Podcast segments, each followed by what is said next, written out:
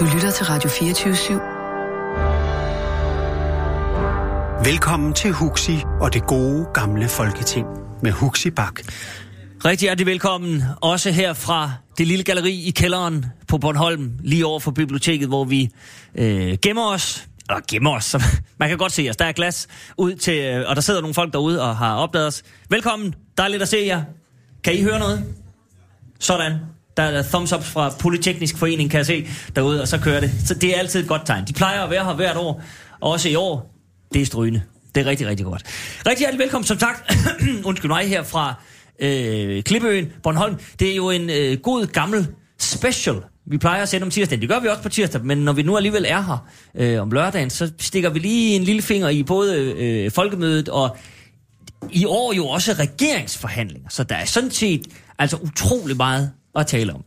Med mine tre gæster, som øh, jeg nær sagt vanen tro er øh, Mads Røvig, foranværende medlem af Folketinget for Venstre, Anne Birgitte Lundholt, foranværende medlem af Folketinget for De Konservative, og Bent Hindrup, foranværende medlem af Folketinget for Enhedslisten. Rigtig hjertelig velkommen alle sammen.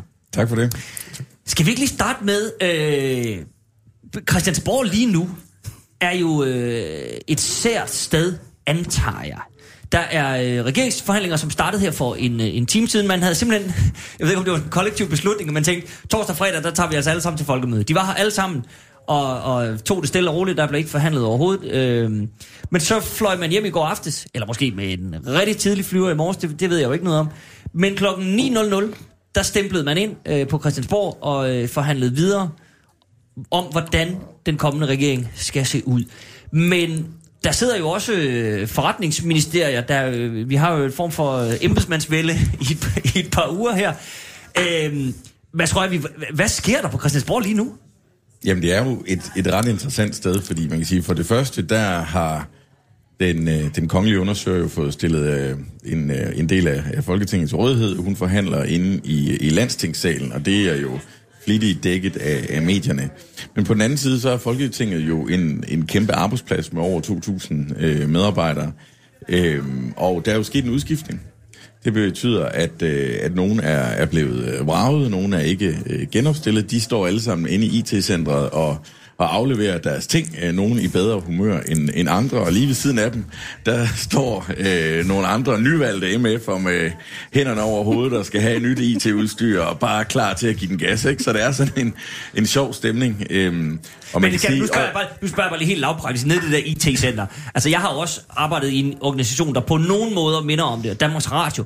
Og når man skal ud af det, der kan jeg bare huske sådan noget med, at man havde jo ikke fået bagget sin mail op, og alt muligt Jamen, mærkeligt, og telefoner og sådan noget. Kan, kan jeg lige få overført min telefonbog, og de stod og kiggede på en, som om man var debil, og det var man jo også. Og, altså, Ja, men de er 100 det- meter mester i, uh, i exits uh, inde i, inde i det- det- Folketingets det har de. Det er de fuldstændig styr på. Okay. Det kan godt være, det tager lidt tid. Men, uh, men, men det er en speciel stemning, og, uh, og hvilke mails ønsker du at skal overgå til Rigsarkivet, som kan blive offentliggjort om 70 år, og alt det der. Stop, stop, stop, stop, stop. Man, vælger man selv det? Ja. Så der, der sidder man bare, hvis man har følt sig med, så siger man, den der, den der, den der, de skal lige i skraldespanden. Yes. Nå, det må man gerne. Det må man jeg troede, gerne. Der, jeg troede der sådan set, det hele røg over Nej, til... Folketinget er ikke en del af forvaltningen, så der kan man ligesom selv valge og vrage Okay. hvad man ønsker at, okay. at offentliggøre. Øhm, men du kan sige, det, det betyder også rigtig øh, meget for, for medarbejdere. Øhm, medarbejderne i partierne er jo også et, et spejl af, ligesom hvor mange, hvor mange mandater har et parti fået. Så det betyder også, at der er en, en række medarbejdere, der sådan ufrivilligt må, må sige farvel til deres arbejdsplads. Og på den anden side, så øh, de partier, der er gået frem, øh, skal ud og rekruttere øh, nye. Så det er ikke kun på politikerniveau, det betyder også rigtig meget for det apparat, der er bag politikerne. Altså her taler vi jo både øh, sekretærer, øh, assistenter og personlige Akademikere rådgiver og og alt hele dynen, ikke? Hele dynen? Ja. Okay. Så, øh, så der foregår rigtig, rigtig meget, og, og ikke mindst, hvem skal have hvilke kontorer, og de gode, og dem med flere vinduer og alt sådan noget. Ikke? Der mødes dagen efter valget sekretærerne fra alle partierne, der kender hinanden rigtig, rigtig godt. Og mange af dem har været der i rigtig mange år. Og de har siddet i den der situation 100 gange. Ikke? Og de kigger hinanden i øjnene. Hvem skal have hvilke sekretærer? Man vil jo gerne have, at, øh, at partierne sidder nogenlunde samlet. Ikke? Og der, der sidder de og lægger arm om det her. Det tager en dags tid. Ikke? Og så må man så internt i partierne fordele, øh, fordele øh, lokalerne bagefter. Men, mellem de forskellige med, medlemmer og ansatte. Ja, okay. Så det er, det er en ret... Øh, Ja, det, skal, det, er en lyder lige så bare øh, som alt muligt andet Ja, jamen, steder. det skal ikke tage fejl af, hvor meget øh, stor politik, der kan gå i det. Men det er da en spændende tid, fordi også øh, politisk, så, så samles grupperne, de nyvalgte, ikke? Mhm. Mm-hmm. og så skal de jo til at fordele, hvem der skal have hvilke ordførerskaber. Nu var det ikke noget problem, da jeg kom ind i 94. Vi havde seks pladser, så, så der lå mange ordførerskaber tilbage på bordet, som ingen ville have. Ikke? Men i de store partier, der Hvad, gælder gør, det... skal vi bare lige sætte et komma der? Hvad gør man så? Der ligger en stak tilbage af alle, jeg ikke, de kedelige eller øh, et eller andet, ja. som ikke lige er jer. Hvad gør man så? Jamen, øh, de endte hos mig. Fordi jeg var den, der havde, jeg havde en akademisk uddannelse som arkitekt, så skulle jeg selvfølgelig være kulturoverfører, ikke? Fordi det var der ingen andre, der var. Og jeg endte også med kirken, for eksempel. Det var sådan nogle ting, der lå. Jeg troede ikke, I var så konforme i enhedslisten, Bent. At akademikerne ligesom bare får... Nej, men det var hovedbestyrelsen, der var med til at øh, løse knuderne, ikke? Okay. Men vi havde ikke nogen kamp om ordførerskaberne, tværtimod. Men der var nogen tilbage, Ja. ikke? Som, som, Okay. øh, så vi havde jo nok at se til, når man kun er seks medlemmer. Men det er en spændende tid, fordi man skal jo til at tilrettelægge hele sit arbejde. Og Så for eksempel det var nu... første gang, enhedslisten var i Folketinget mm. dengang. Og, så. Så der, der er man vel også sådan lidt forsigtig. Uden sammenligning i øvrigt, så er Nye Borgerlige jo også kommet Ja. ind. Fire mandater. Ja. De får jo nok at se til. Vi kom til at træffe en beslutning, som de hænger på endnu. Og det var, at øh, det var den første gruppe, der kom ind for enhedslisten. Så skulle vi forholde os til, til de kongelige. Ikke? ja. Og så, så blev beslutningen, at øh, vi skulle forlade salen, hvis de kongelige kom. Ah, det er slapt, det der. Ja. Ja, men det var... Det var, Uanstændigt det var, det var det også, ja. Men, men den er ikke til at komme ud af, jo. Fordi så ændrer man jo pludselig politik, ikke? Og jeg synes, at øh, bagefter, det var tåbeligt, men det gik stærkt, ikke? Fordi det er jo alle sådan nogle beslutninger, som vi jo ikke er vant til at træffe Men hvor, hvor, altså, nu siger du, det gik stærkt. Er det ikke sådan en, man, er det, så den ikke komme på en eller anden måde? At nu, nu skal vi i Folketinget. Noget af det, der kommer til at ske, det er jo, at de, de royale kommer rendende og sidder op på ja. Ja. den der hylde Ja. og falder lidt i søvn nogle gange, og, og, og, og sådan er det. Men, men så tager I simpelthen en beslutning om, vi skrider. Ja, ja, og vi var heller ikke øh, med til dronningens middag og sådan noget. Der var sådan nogle ting, der blev besluttet, som, som jeg vil sige i dag, der er det lidt tåbeligt, ikke? Jeg kan huske, jeg blev er inviteret, så- jeg blev interviewet uden for middagen, hvor, hvor jeg skulle til et Så I dukkede op og stod uden for middag. Ja, og jeg tænkte, at Hvor nobelt det det er er. sikkert et godt måltid, de får, ikke? Ja. Det, Altså, er, det er jo ligesom de radikale, der cykler ind på Amalienborg. ja, det, det er sådan. Men altså, jeg, jeg tror, at... Øh, øh, altså, i dag synes jeg ikke, man skulle gøre det, vel? Men, men den er men- svær at komme ud af, fordi Men, så men man er, pludselig er den ændret- det? Det jeg vil bare sige, prøv at høre. Vi ja. Ja. bliver bare siddende. Ja. Vi har, nu har vi prøvet det ene, nu prøver vi noget andet. Ja, Kan man ikke bare... jo, altså... Nå, men det er da bare en lille opfordring til, hvis enhedslisten vil prøve noget nyt i år. Så kan de kan jo nå det endnu. Ja, ja. Ligesom sige, Pernille Skipper laver om på det. Vi bliver Jamen siddende. altså, det, det, jeg synes, at det er lidt fjollet, ikke? Fordi vi har det kongehus, ikke? Og vi skriver under på, at vi vil overholde grundloven og sådan nogle ting, ikke? Ja. Og det vil sige, at øh, Og der anerkender man jo simpelthen, simpelthen kongehuset også, at ikke? kongehuset, ikke? Ja. Vi glemte lige at skrive, at man skulle rejse sig op den første tirsdag kl. 12. Så, så specifik er grundloven, ikke? Men det var jo sådan, at det, det var jo kritisk, ikke? Fordi man skal jo nå at komme hurtigt ind, fordi man starter med at vælge formand, ikke? Og der skal Ja. vi jo være på pladserne, fordi vi er en del af, af en valgalliance, ikke? Som en valgforbund. Så, gan, så ganske ligesom med, med, med dronningens middag står I lige uden for salen og lurer. Ja. Og så, altså med fødderne i startblokkene for at komme ind. Ja. Og det pussy er jo, at I garanteret vil rejse jer, hvis Trump kommer på besøg i Folketinget, ikke? For Det er han jeg er jo en gæst på. til Folketinget. Ja. Så vil I blive inde og rejse jer. Ej, det er... Ah, kunne, man ikke det er- forestille, kunne man ikke forestille sig, at netop lige enhedslisten der ville blive siddende eller lave et eller andet med, med Ej, det, t-shirts? Eller... der, ja, altså, jeg synes jo, jeg Ja. synes jo det, er en det er en tåbelig beslutning. beslutning, Ja, og, jeg, jeg og jeg er faktisk ret glad for, at du siger det på den Ja. måde her også nu. Ja. Fordi øh, sagen er jo, at man skal rejse sig op for gæsterne ja. i Folketinget, og det gælder både kongehuset, men det gælder jo også, hvis der er præsidentbesøg ja. eller FN's øh, øh, formand og så videre. Så rejser man sig op, når der kommer en gæst ind. Det er vel ganske almindelig dansk høflighed at rejse sig op, ja, Ja, når der kommer en gæst ind i stuen. Og grunden til, at de går ud, er, at de kan jo ikke bare blive siddende, for det vil jo være en ekstraordinær ja. fornærmelse at blive siddende. Så derfor er de nødt til at være væk fra stolene. Ja, okay. Men, som Men, øh, formand, det er rigtigt. Ja, som formand for en lave beboerforening havde jeg besøg af dronningen med kongeskibet. Ja. En hel dag. Blev du væk? Nej, det var mig, der var okay, værten. jamen, det er det, jeg mener. Og, og Var jeg det tog mig mærkeligt? af hende hele dagen, ikke? Sagde du og hun er faktisk... Nej. men, øh, men enhedslisten var vist ikke helt vild med det. men, men øh, det var faktisk en fantastisk god dag, og, og de gør utrolig mange ting, det kongehus. Så længe de nu er der, ikke? Men, så synes jeg, du kan skal godt mærke, at du er ved at underminere din egen position af partiet, ikke? Ja, ja. Det sejler nu. Men nu stiller jeg heller ikke op med Nej, nej, det, det er så rigtigt nok. Så er det Valdemars dag i Det, dag, ikke? det, det, ja, det er Valdemars Valdemarsdag i dag. Ja, glædelig Valdemarsdag. 800 år. Ja. Valdemar Sejr. Ja. Jeg synes, vi skal Og. Christian, Christian Bisp, ja. var det det, han hed, der var med derovre, tror jeg? Ej, du må Ja, ikke afhøre nej, ja, mig det i er alt det historiske. Jeg ved, det er 800 år siden i dag, og jeg synes, vi skal generobre flaget som et stolt national Ja. flag i dag, sådan så det er vores flag, og ikke alle de der tolkninger, der er blevet givet af det hen ad Nej, men lad vejen. os- Men det er jo den anden ting, men hvis du lige tager anden den, ting. Men fordi jeg... skal lige tilbage til den, fordi det med Folketinget, der skifter, for du snakkede, slet jo netop, med det. du snakkede jo netop også om regeringen, og jeg har jo prøvet at sidde som forretningsministerium. Ja. Det er en meget, meget mærkelig fornemmelse, fordi bedetæpperne i ministerierne er jo vendt. Ja. Og du skal ikke lave noget. Altså, du må jo kun lave det, der skal til for, at riget fungerer. Ja. Og det vil sige, langt det meste laves af embedsmændene, og det er meget, meget få ting, du er nødt til at blive involveret i. Det skulle være, hvis der skulle være en underskrift på et eller andet internationalt dokument, hvor ministeren skal skrive under. Men det er også lige før, at den slags ting bliver udsat. Så du sidder jo der virkelig i et vakuum som minister, men, hvor men- du ikke har, hvor du hverken må eller bruger apparatet, og du er heller ikke rigtig gået af, og det vil sige, du er heller ikke tilbage i Folketinget endnu. Men rent praktisk, altså møder man ind? Og Nej, det gør du ikke. Det, det gør du ikke.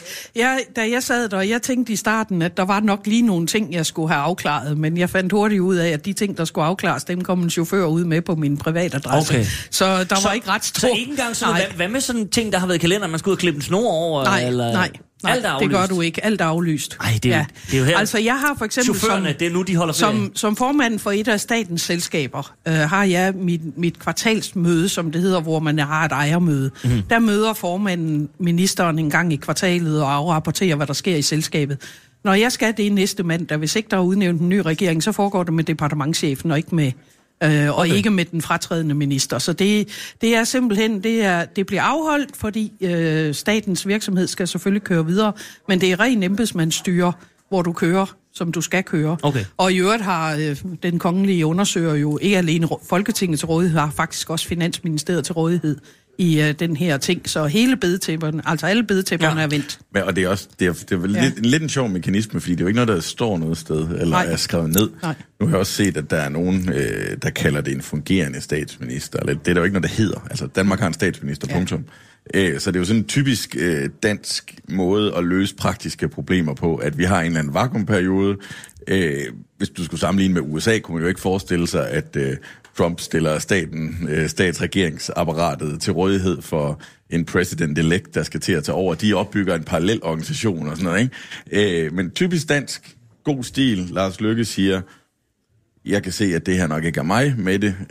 Du har fuld rådighed over alle øh, statens Mhm. øh, medarbejdere. Men, men det er jo også fordi, vi ikke har politiske embedsmænd, som de har i langt de fleste Yes. andre lande. Der er toppen af ministerierne jo politisk udnævnt, alligevel- og derfor kan alternativet omgående gå i gang. Det er jo det. Men øh, her i landet har vi jo apolitiske embedsmænd, og det vil sige, de skal jo være i stand til at dreje på drejeskiven i løbet af en valgnat. Præcis. Så de kommer, og de er forberedte. Ja, og, øh, og så drejer de over, og det er, jo, det er jo en rigtig god ting. Og jeg holder af, at vi ikke har politiske embedsmænd, det vil jeg sige. Mhm. Mm-hmm. Men i det Meget hele taget, hele personalet inde i Folketinget var utrolig lojal. Vi var ja. jo spændt på, fordi vi var jo sådan lidt afsat af gruppe, ikke? Og, vi var Og nu er vi lige- tilbage i 94. Ja. ja. og vi var lige holdt op med at spise børn og alle de der sådan skrøner, der var om os, ikke?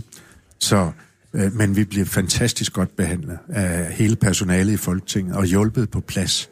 Det er et enormt godt folketing, vi har. Ja. Og, Og de også er- for, og de er fuldstændig lojale, ikke? Ja. Altså, og, og lige behandler. Og- Og lige behandler alle partier, ikke? Og de er, altså også når du, både hvad det gælder det praktiske, der skal hjælpes med, men også når det gælder på grundlovstolkning og forretningsorden og sådan noget, de er I sylespidse Ja, og øh, topprofessionelle. Jeg har også Det er godt at høre. Ja, også, øh, jeg har en øh, god historie, fordi jeg blev øh, kyldet ud ved sidste valg der i 2015. Øh, de personlige stemmer bliver talt op. Jeg kan se, den, åh, den, den der er ikke helt nok. Jeg bliver, øh, står op i Silkeborg-hallen og, og får stemmerne talt op og skal tilbage til København. Øh, så skal jeg så krydse Storebælt, så kommer jeg hen. Så brobisen, den virker ikke der på dagen, fordi den er lukket. Ikke? Det siger noget om, at der er styr på sagerne. De ikke? havde, de havde talt med. Præcis. Der har jeg jo været i den heldige situation, da jeg kom ind første gang, var jeg ikke valgt, for der kom jeg jo ind fra en direktørstilling på Tommy sagde, Tommy Ahlers øh, vis, da jeg startede, og da jeg gik ud, bestemte jeg selv tidspunktet, så jeg blev heller ikke stemt ud. Det er faktisk dejligt ikke at have oplevet det. Ja, der er masser af tid nede i IT-afdelingen til at hjælpe dig. Så. Ja, det er godt. Det er godt. Men se, så er der lige en ting, vi lige skal, øh, skal forbi os, fordi apropos udskiftning, så skal der jo også, øh, ja, Bent var lige inde på det øh, ganske kort, der skal jo vælges ny formand. Ja. Ja. Vil I ikke lige øh, øh, forklare præcis, hvordan det gør? Øh, hvordan det gør? Det er jo ikke som i det gode gamle, hvor der bare er enevældig diktatur indtil... Hvor er klokken egentlig? Indtil, jamen, den er simpelthen ikke råd med. Nej, okay. Desværre. øh, øh, her, jeg sidder her til vi lukker. Jeg går ned. og det er ikke til diskussion. Men øh, Man laver valgforbund mellem partierne, ja, sådan som det nu bedst er. Og det interessante bliver jo her, hvor vil Alternativet så placere sig. Ikke? De kan jo måske rykke lidt på flere til. Det har jeg ikke styr på. Vel? Og så inden for det valgforbund, der fordeler man også øh, udvalgsposter i folketingsudvalgene, og herunder også formandsvalget. Ikke? Du kan sige, du kan sige, der vil ofte være, altså jeg tror hovedreglen er i forhold til, til formandsvalget, at det største, det største parti i det nye flertal ja. i Folketinget ja. har, man kan i hvert fald sige, serveretten, ikke? Ja. og det er ofte den, der får den, det kommer til at blive Kjærsgaard, ældste det kunne man se med. Mm-hmm. Lige præcis. Øh, og det, man kan sige, det bakker et bredt flertal af, af Folketinget op. Ja. Ja. Ja. Øhm, Vi har haft en enkelt lodtrækning det er rigtigt. mellem ja. Ivar Hansen og I den Birte kinesiske Weiss. urne. Ja, i den kinesiske urne, hvor at valgforbundene stod fuldstændig, Fuldstændig. lige. så er der simpelthen en kinesisk så er der urne. en, Det var da der er på en en, måde lidt morbidt. Der findes en, der findes en kinesisk krukke, ja. som... Den har man øh, lige fundet igen. Den Har man fundet væk. den igen? Det var jeg godt. snakkede med en vagt derinde. Man har lige fundet den kinesiske den urne kinesiske krukke, så bliver der lagt to lodder ned i den, og så, øh, bliver der, øh, og så bliver den afgående formand, som så faktisk var Ivar Hansen dengang også, Han så trak bliver sig selv. han trak sig selv. Så bliver der trukket ned i krukken, men du kan ikke se noget. og så er det, øh, og så foregår det faktisk ved, øh, ved lodtrækningen, hvis der er fuldstændig lige. Men det er altså, jeg kan kun huske den ene gang, ikke? Okay. Det er sket. Okay. Og normalt så vil det, altså det vil jo, hvis øh, Mette Frederiksen hun danner regeringen, så vil det jo formentlig blive en socialdemokrat. Men man kan sige, i den kabale, som den Ja. kongelige undersøger Ja. sidder i Ja. nu, har hun jo fået, et, man kan sige, et ekstra kort på bordet, der Ja. hedder, i hvert fald på hånden, der hedder øh, kommissær. Ja. Øh, og man har jo også det kort, der hedder folketingsformand, ja. altså hvis man skal Ja, have det har man. nogle Nå, men det er jo politiske faktisk det, kameler til at At, ned. altså, formandsstolen er vel også lidt en handelsvare. Ja, den går Altså, med ind i af, Ej, Nu, nu talte vi om. Pia Kjærsgaard, der var Ja, hun, hun fik den som en handelsvare. Ja, det er gjorde hun ikke. Jo, det? jo, det Nej, gjorde hun. det- det- det- det gjorde hun. Det er der så åbenbart tvivl om. Mads, Ja, Mads men jeg vil sige, altså hvis logikken er, at det største parti i det vindende flertal i Folketinget får den, så ved jeg godt, så er det lidt paradoxalt, at Dansk Folkeparti så ikke var med i regering, fordi de var så store, som de var i sidste valg. Men, men så holder logikken jo, at det største parti i det største valgforbund får øh, formandsposten. Det var også gældende ved Dansk Folkeparti. Så på den måde synes jeg faktisk ikke, at det var så Det var, specielt. det var den pæne udlægning, men det er i orden. Ja. Skal vi så ikke lige tage, skal vi tage en lille anmeldelse af, af formanden? Hun har jo fået øh, både stor roser og knuppet ord med øh, på vejen. Hvordan sådan, øh, det er jo en, en, en, en post, som skal være fuldstændig neutral. På papiret i hvert fald. Øh, Det bestemmer hun jo selv. Ja, det bestemmer hun jo selv, men der, er, men der er jo en eller anden forventning om, at når man er formand, så er man formand for hele Folketinget. Og så agerer man så neutralt, som man nu kan. Man tager sin, man tager sin partikasket af, ja. og sætter sig op på ja. den der store stol, og fordeler sol og vind lige, øh, uafhængig af hvem der nu står på talerstolen. Øh, ben Hinder, hvordan synes du, det er gået? Jamen altså, jeg synes, at øh, der har været nogle misser, hvis jeg skal sige det sådan, ikke? hvor, hvor øh, øh, Folketingets formand er grebet ind, ikke? politisk kan man sige. Ikke? Der var den øh, disput med enhedslistens øh, Pelle Dragsted. Pelle Dragsted, ikke? Omkring, hvornår man må kalde nogen nogle racist, eller racistiske udtalelser. Ja, hvornår tror det, jeg, er det det ene Ja. og det andet, ikke? Men der er det jo så i sidste ende præsidiet, der skal dømme det. Ikke? Og jeg kan ikke huske, hvad det endte med. Men, men præsidiet er jo bag. Der, der, det er valgforbundet igen, der har folk siddende der. Ikke? Mm. Og de skal jo sikre, at formanden... Øh, Og præsidiet er, neutral, så vidt jeg husker, syv personer fra øh, nogle af partierne, de største partier. Ja. I kommer i størrelsesrækkefølge, ja. ja. ja. Præcis. Første, anden, tredje, fjerde viceformand. Ja, Ja, ja. ja. Er det ikke kun seks? Og, jo, Ja. Seks. Og Godt. så, okay, fint. Og så det, øh, det præsidium, det er det, der gør op med, hvad der er rigtigt og forkert, når der er tolkningsmuligheder. Mm. Ikke? Men der er ingen tvivl om, at øh, øh, indtil da, der synes jeg, at Pia Kærsgaard var, var formand ikke, for Folketinget. Ikke? Men så har der været nogle smutter, ikke? Og det, jeg synes, det er utroligt, at vi har sådan et system, ikke? Hvis man nu øh, tænker på, vi, vi var i et folketingsudvalg en gang i New Zealand for at se, hvordan det fungerede, ikke? Og der stod de råber hinanden, ikke? For hver side, ligesom i det engelske parlament, ikke? Og slås bagefter ude i gangen, ikke? Og de kunne slet ikke forstå, at vi var et udvalg, der kunne rejse sammen med alle partierne, der sad i landbrugsudvalget dengang, ikke? Og, og det, det er jo det, vi, jeg tror, man skal være opmærksom på. Vi har et helt særligt parlament, ikke?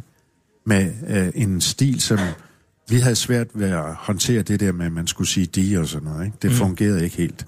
Men det var ikke med vilje, vi gjorde det. Vi prøvede at, at opføre os ordentligt, og aftalte, at vi skulle have både skjorter og lange bukser på, og vi ville ikke diskutere vores tøj, vel? Det er godt. Vi ville ikke diskutere tøj, vi ville diskutere politik. Jamen, det forstår jeg også godt. Ja, og derfor så prøvede vi at opføre os sådan. Mm. Og, og det, øh, det synes jeg er et vigtigt parlament at have, at, øh, at man kan rejse sammen, for eksempel. Ikke? Det var der ingen, det kunne de ikke drømme om at gøre mm. for New Zealands parlament. Ikke?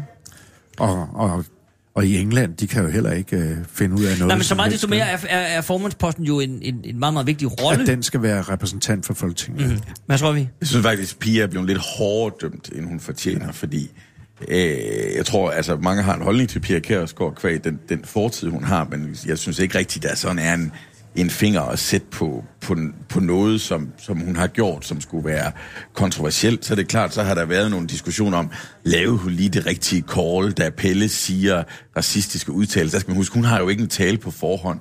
Hun skal værne om det, der hedder Folketingets forretningsorden. Altså, hvad er det for nogle spilleregler, vi har aftalt, vi overholder i Folketingssalen og, og i udvalgene.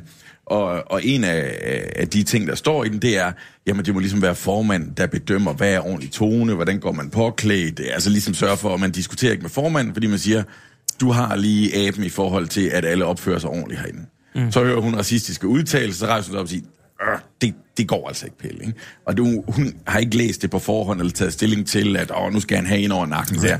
Det er noget på et splitsekund, man lige skal kunne reagere. Ja. Der var også noget med et, øh, et barn i Folketingssalen, som også er altså den helt, helt indiskutabelt rigtige øh, valg, som, øh, som Pia Kærsgaard laver, hvor hun siger, Folketingssalen er for folketingsmedlemmer.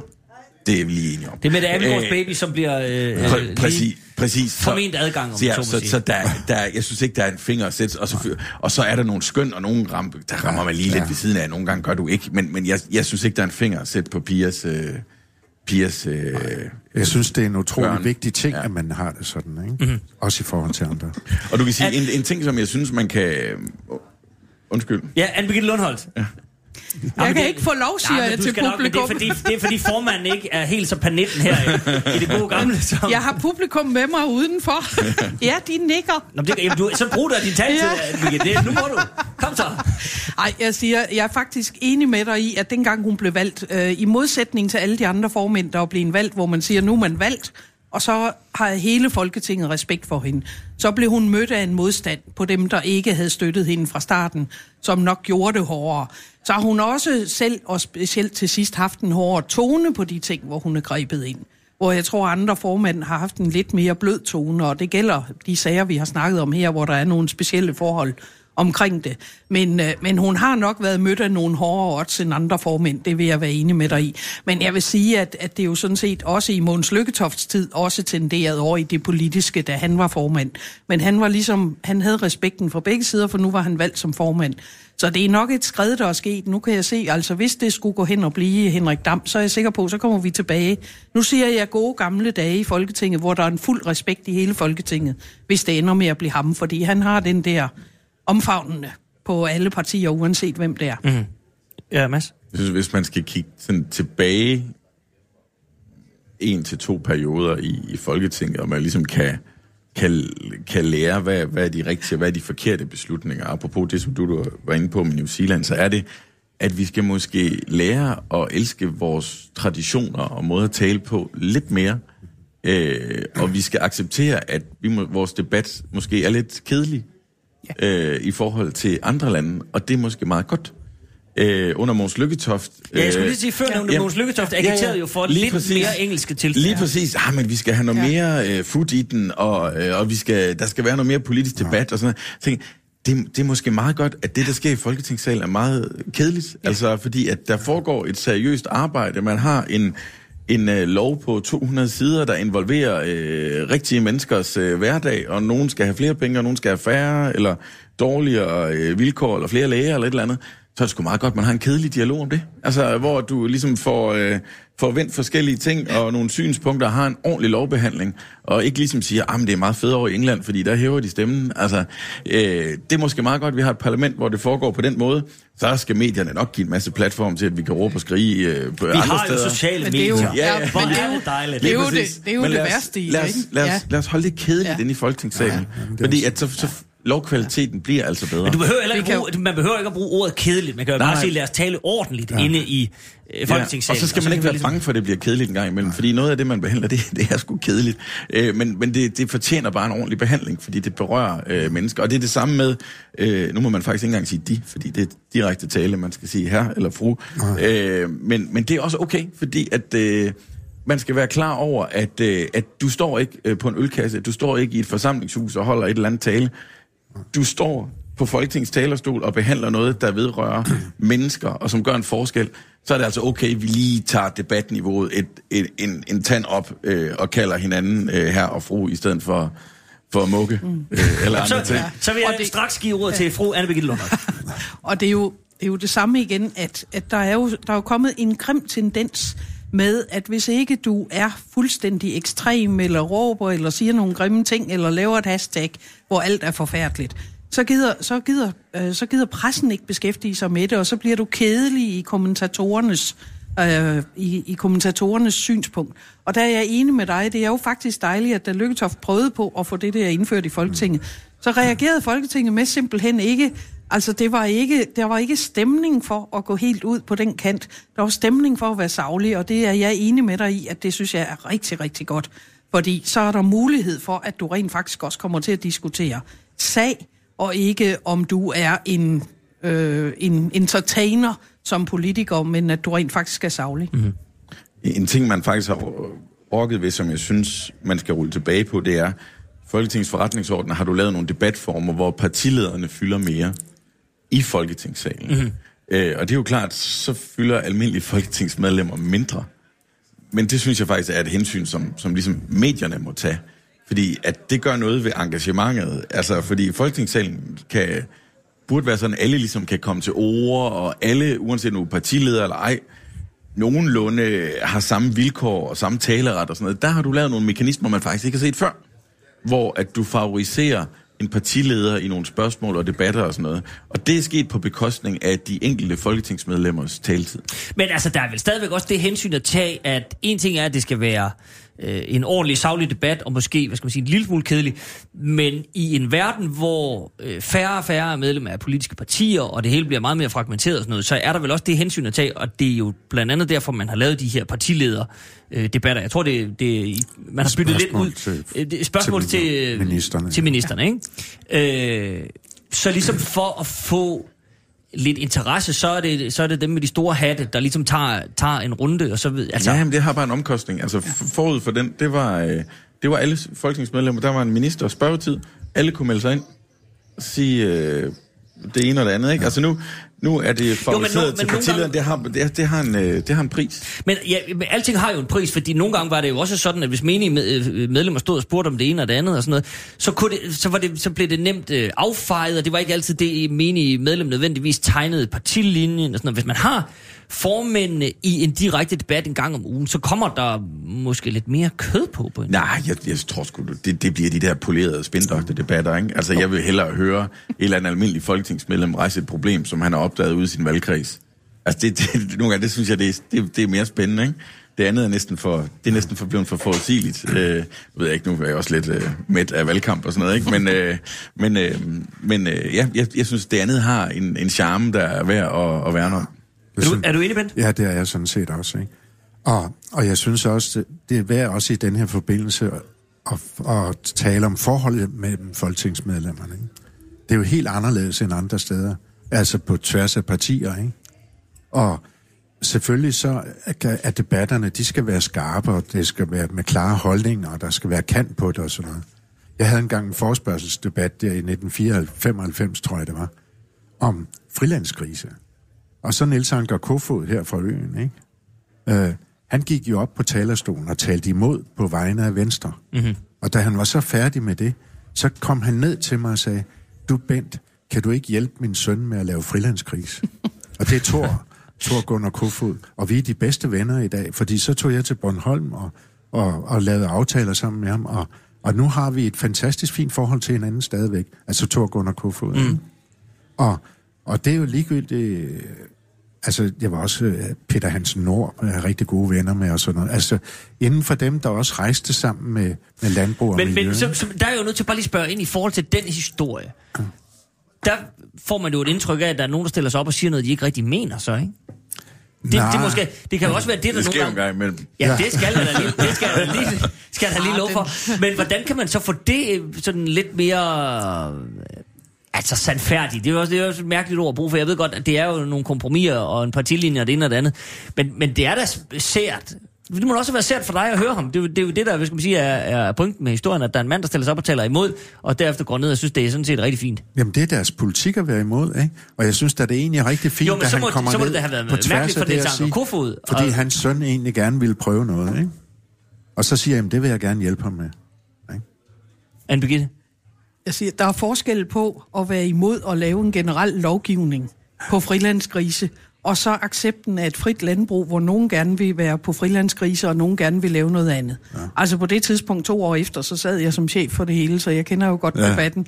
Men, øh, men, men det er jo derfor, så du er jo imod en lovgivning, der påbyder en hel masse landmænd at gøre det samme, men det betyder jo ikke, at du er imod, at den enkelte landmand kan vælge at gå ind i det koncept.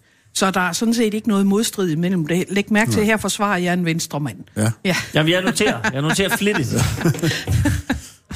Jamen, det Øhm, gjorde jeg også jo. Ja, sådan set. Ja. Ja. Det er faktisk rigtigt. Ja. Jamen, ved hvad, så sætter vi et øh, øh, lille punktum på det, og så vil jeg bare sige, hvis man lige har stået på, stået op, det er jo øh, trods alt lørdag, så øh, velkommen ombord i det gode gamle Folketing. Jeg har besøg af Anne Birgitte Lundholt, Bent Hindrup og Mads Rørvig, og vi sidder her på, øh, på Bornholm, nede ved havnen ved Allinge, tæt på havnen ved Allinge. Øh, og som sagt, lige nu foregår der regeringsforhandlinger. Øhm, og jeg ved ikke, hvor meget vi skal sidde og gætte på, hvordan og hvorledes øh, det går, og hvornår vi bliver færdige, og det ene og det andet. Men jeg skrev til jer øh, den anden dag om noget, som jeg egentlig i virkeligheden hellere ville høre.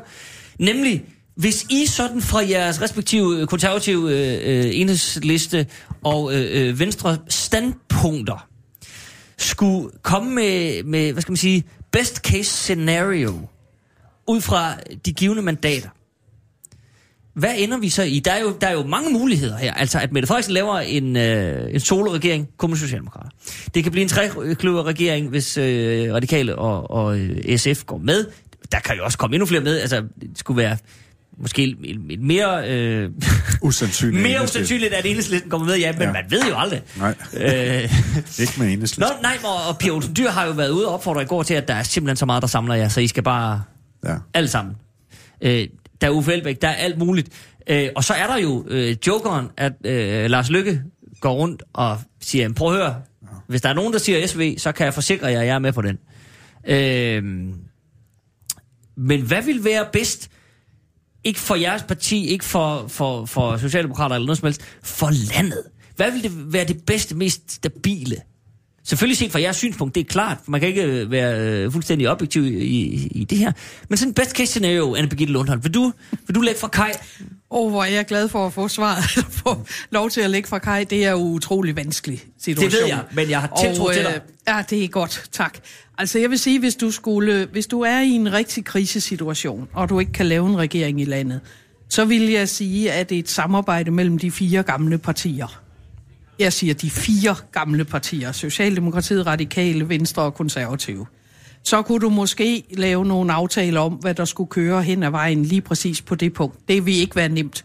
Det, der forhindrer, at man kan gøre det, det er jo blandt andet, at Mette Frederiksen, hun har meddelt, at hun er, hun er den nye Anker Jørgensen, Og øh, det virker det jo også til med økonomisk politik og så videre, og så kommer du jo aldrig derhen af.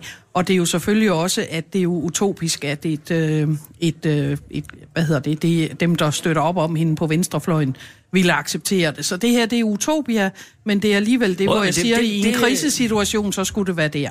Et SV-projekt på midten, det anser, jo altså, jeg tror, hvis jeg kigger på mit eget parti, så kunne vi nok høste på det næste valg, men det vil være katastrofalt. Det har været prøvet før, det må man godt sige i det gamle folketing. Mm. Det var ikke nogen fornøjelse. Jeg var dengang i erhvervslivet og sad og skulle forhandle med dem. Det var ikke nogen fornøjelse.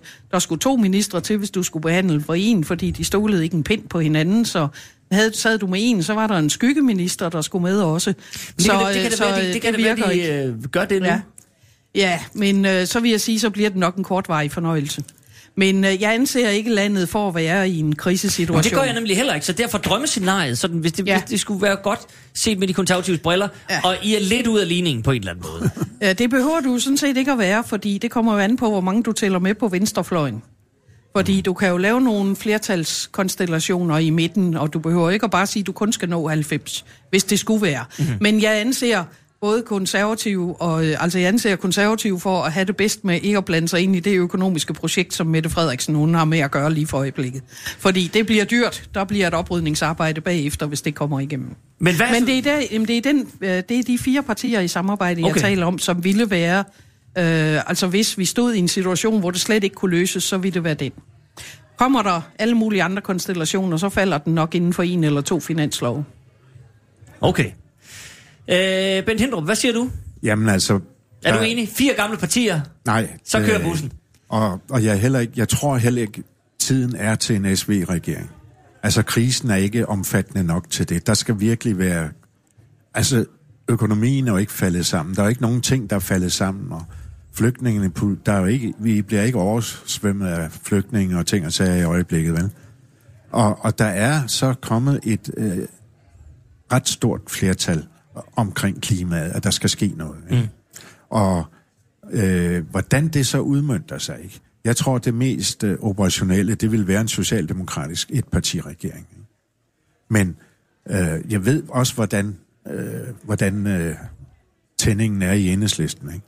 Altså, vi vil ikke have en torningssituation en gang til. Mm. Og en korridor. Det vil vi simpelthen ikke have. Vel? Og det er jo meget svært for enhedslisten at operere i det felt, ikke?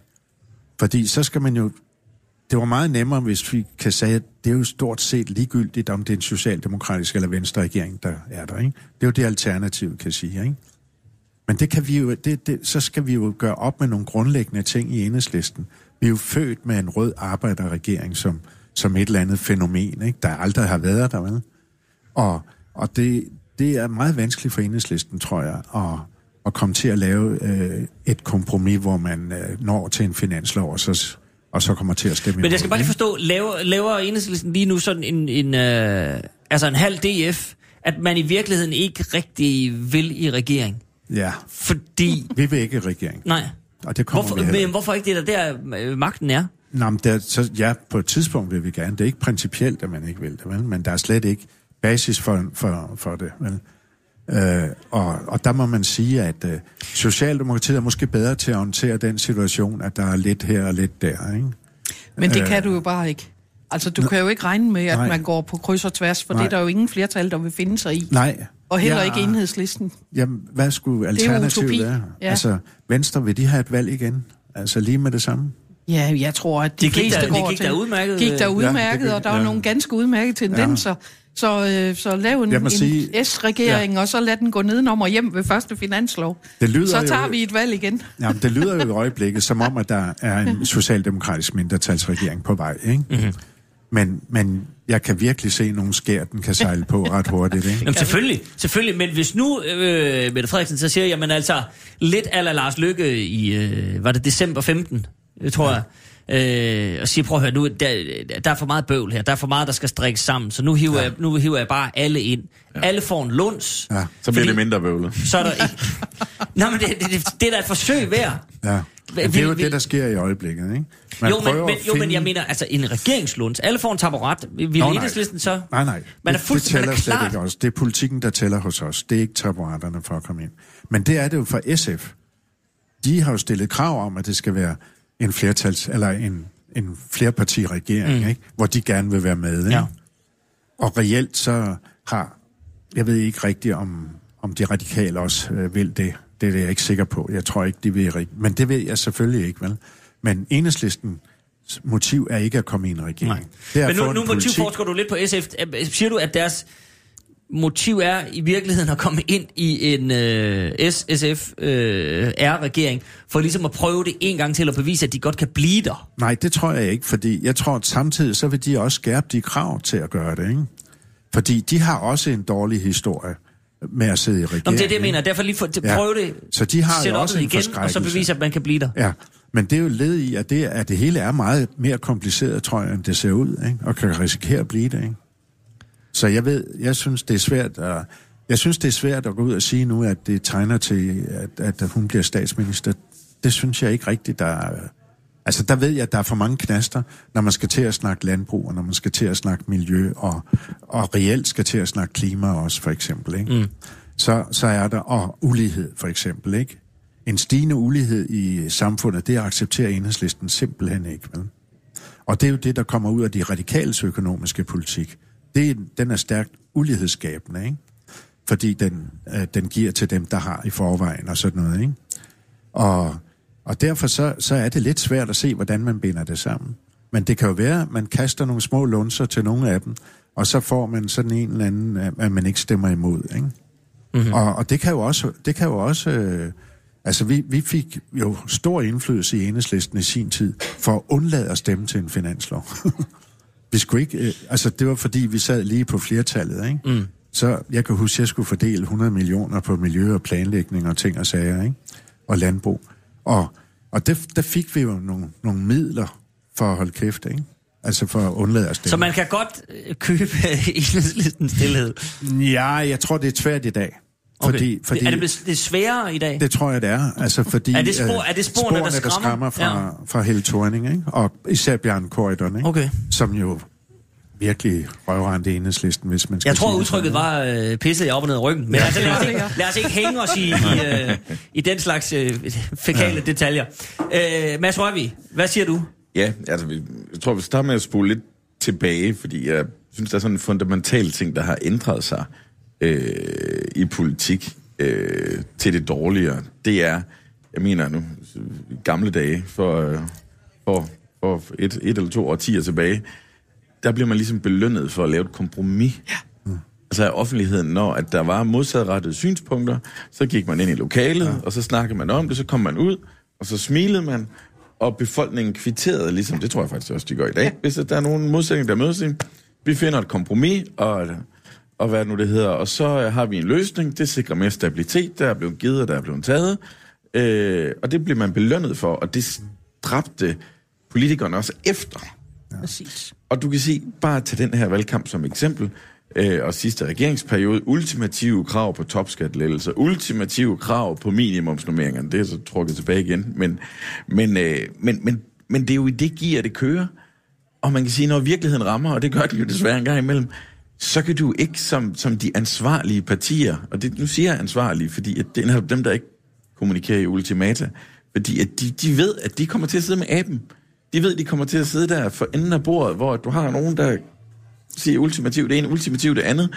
Øh, og, øh, og det er jo umuligt at navigere i, fordi at øh, dem, der kommer med de der ultimater, de ved jo også, at det kan ikke, altså det kan ikke hænge sammen. Nu SF var ude med de minimumsnummering. Jeg, selvfølgelig kan det lade sig gøre at lave minimumsnummeringer. Det er mere et politisk spørgsmål, om man vil det eller ej.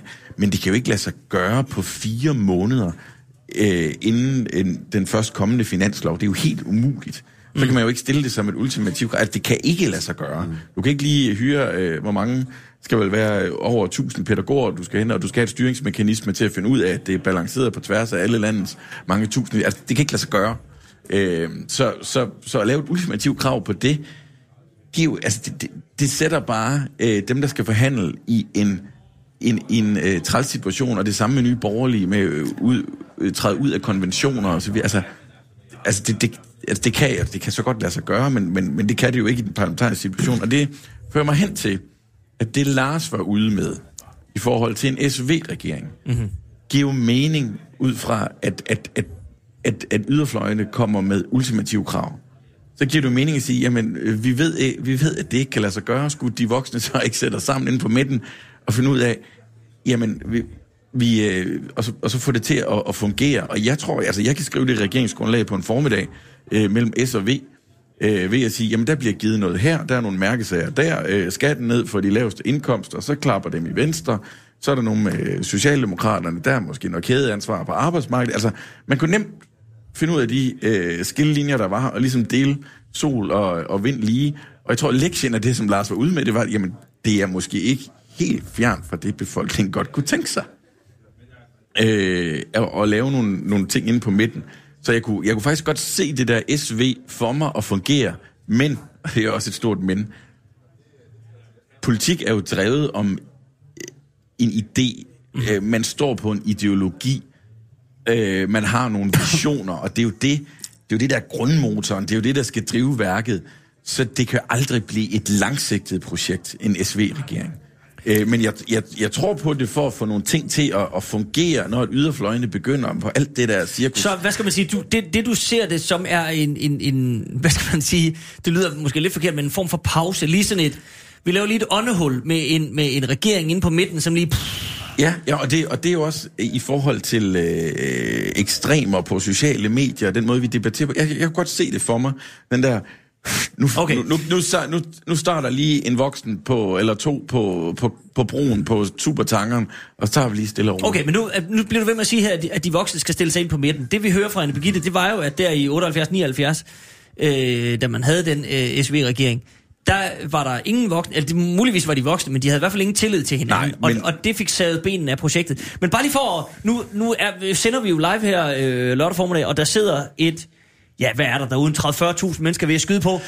Øh, så bare lige sådan helt uvidenskabeligt, øh, kan vi jo bare lige tage en håndsoprækning i forhold til, hvor mange ude på den anden side af ruden ville være med på, øh, som et åndehul, en SV-regering. Op med hånden. Sådan. Ja. ja. Men altså, jeg kan sige så meget, at de ikke er overtaget. Ja, hvem vil ikke? Ja. Nå, jamen det kan vi godt. Hvem vil ikke? Hvem er imod det? Ja, okay. der, er mange, der er mange blanke stemmer derude. ja, Anne Birgitte, værsgo. Ja. Ej, øh, altså det positive, der er sket ved valget, som ikke blev gennemført helt, det er jo sådan set, at, øh, at det er de, de savlige midterpartier, der er blevet belønnet over en kamp.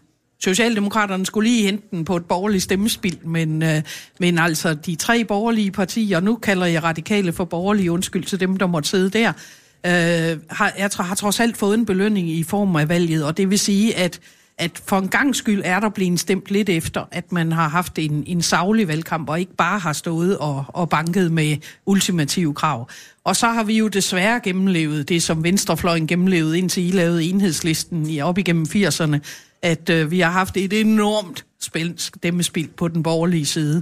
Og, og dem, der så er kommet ind øh, helt i yderkanten der, øh, kan du ikke bruge til noget som helst. Og det er jo selvfølgelig problemet, og det er jo også derfor, at du er nødt til at kigge på, hvordan du kan lave noget inde på midten.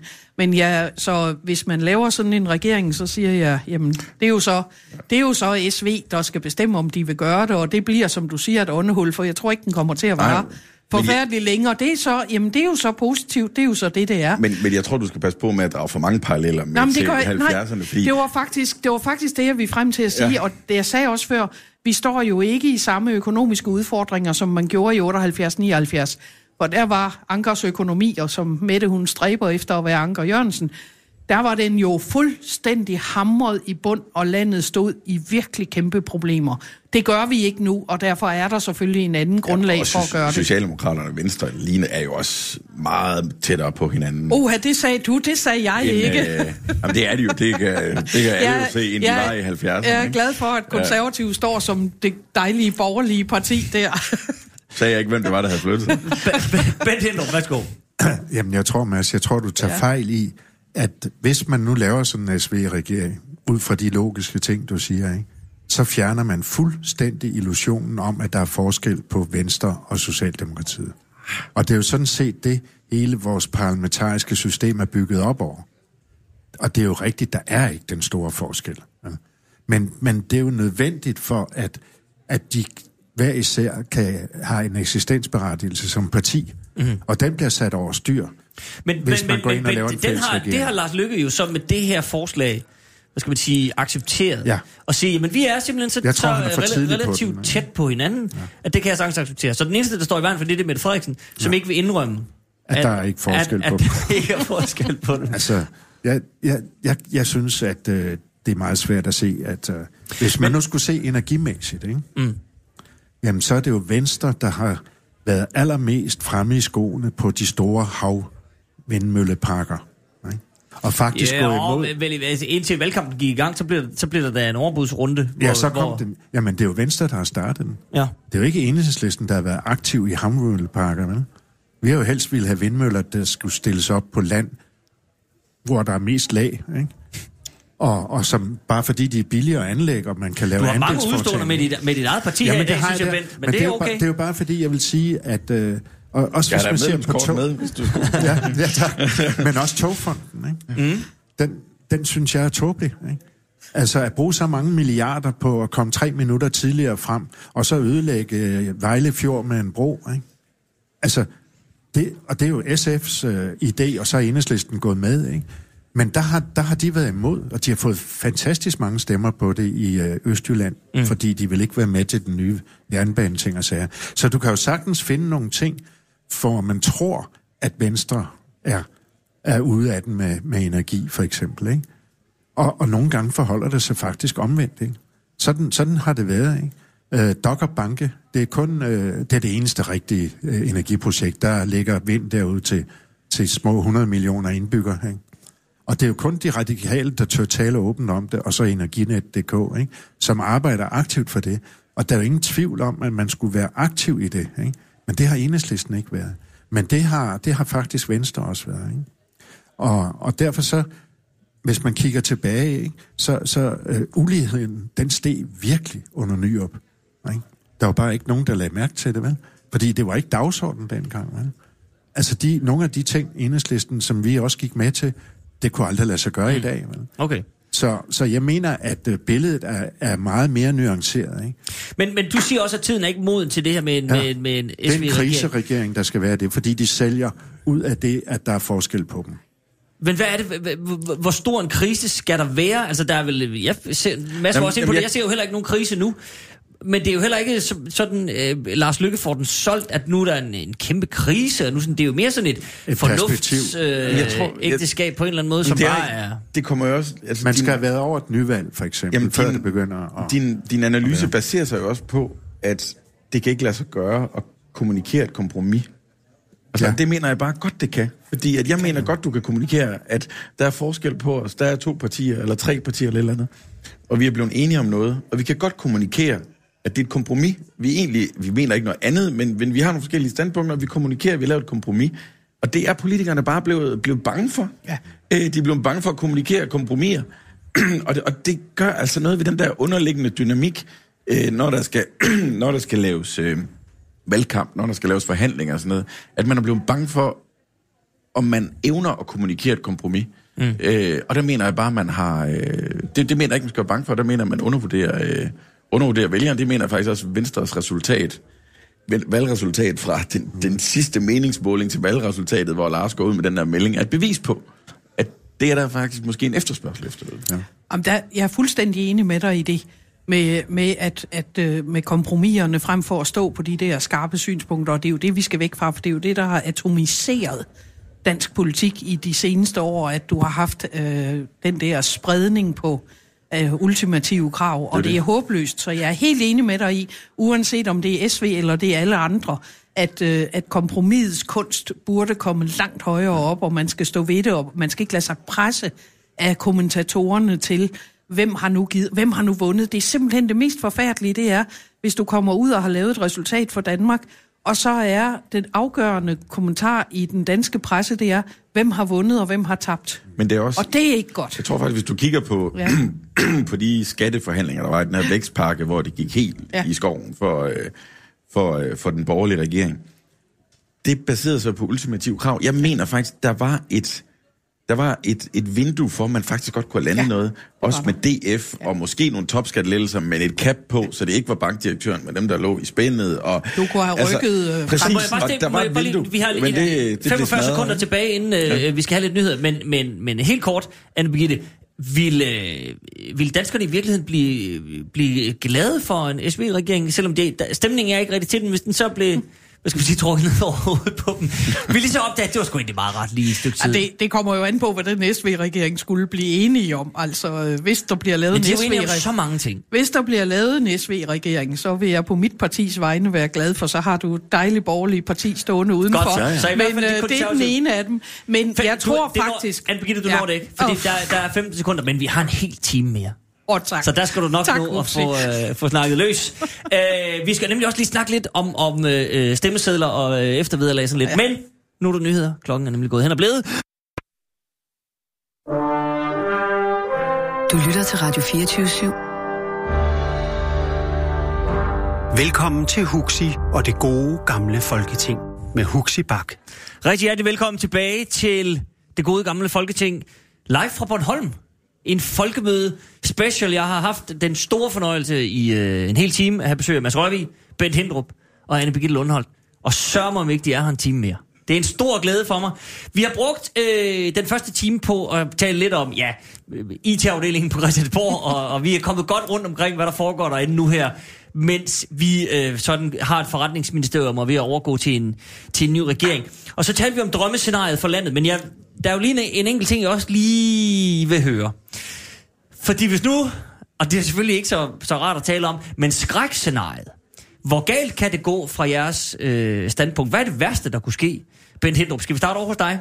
Hvis nu enhedslisten ser skrækscenariet for sig, ja, hvad, sk- hvad sker der så her øh, Jamen, det er, at der ikke bliver en socialdemokratisk mindretalsregering. Det er det værste, fordi så bliver vi sat uden for indflydelse. Ikke? Så hvis øh, SF og Radikale går med og danner en, En, eller der kommer en SV. Eller en SV. Ja, det er jo nok det mest sandsynlige, ikke? At det bliver, at det, det er sådan.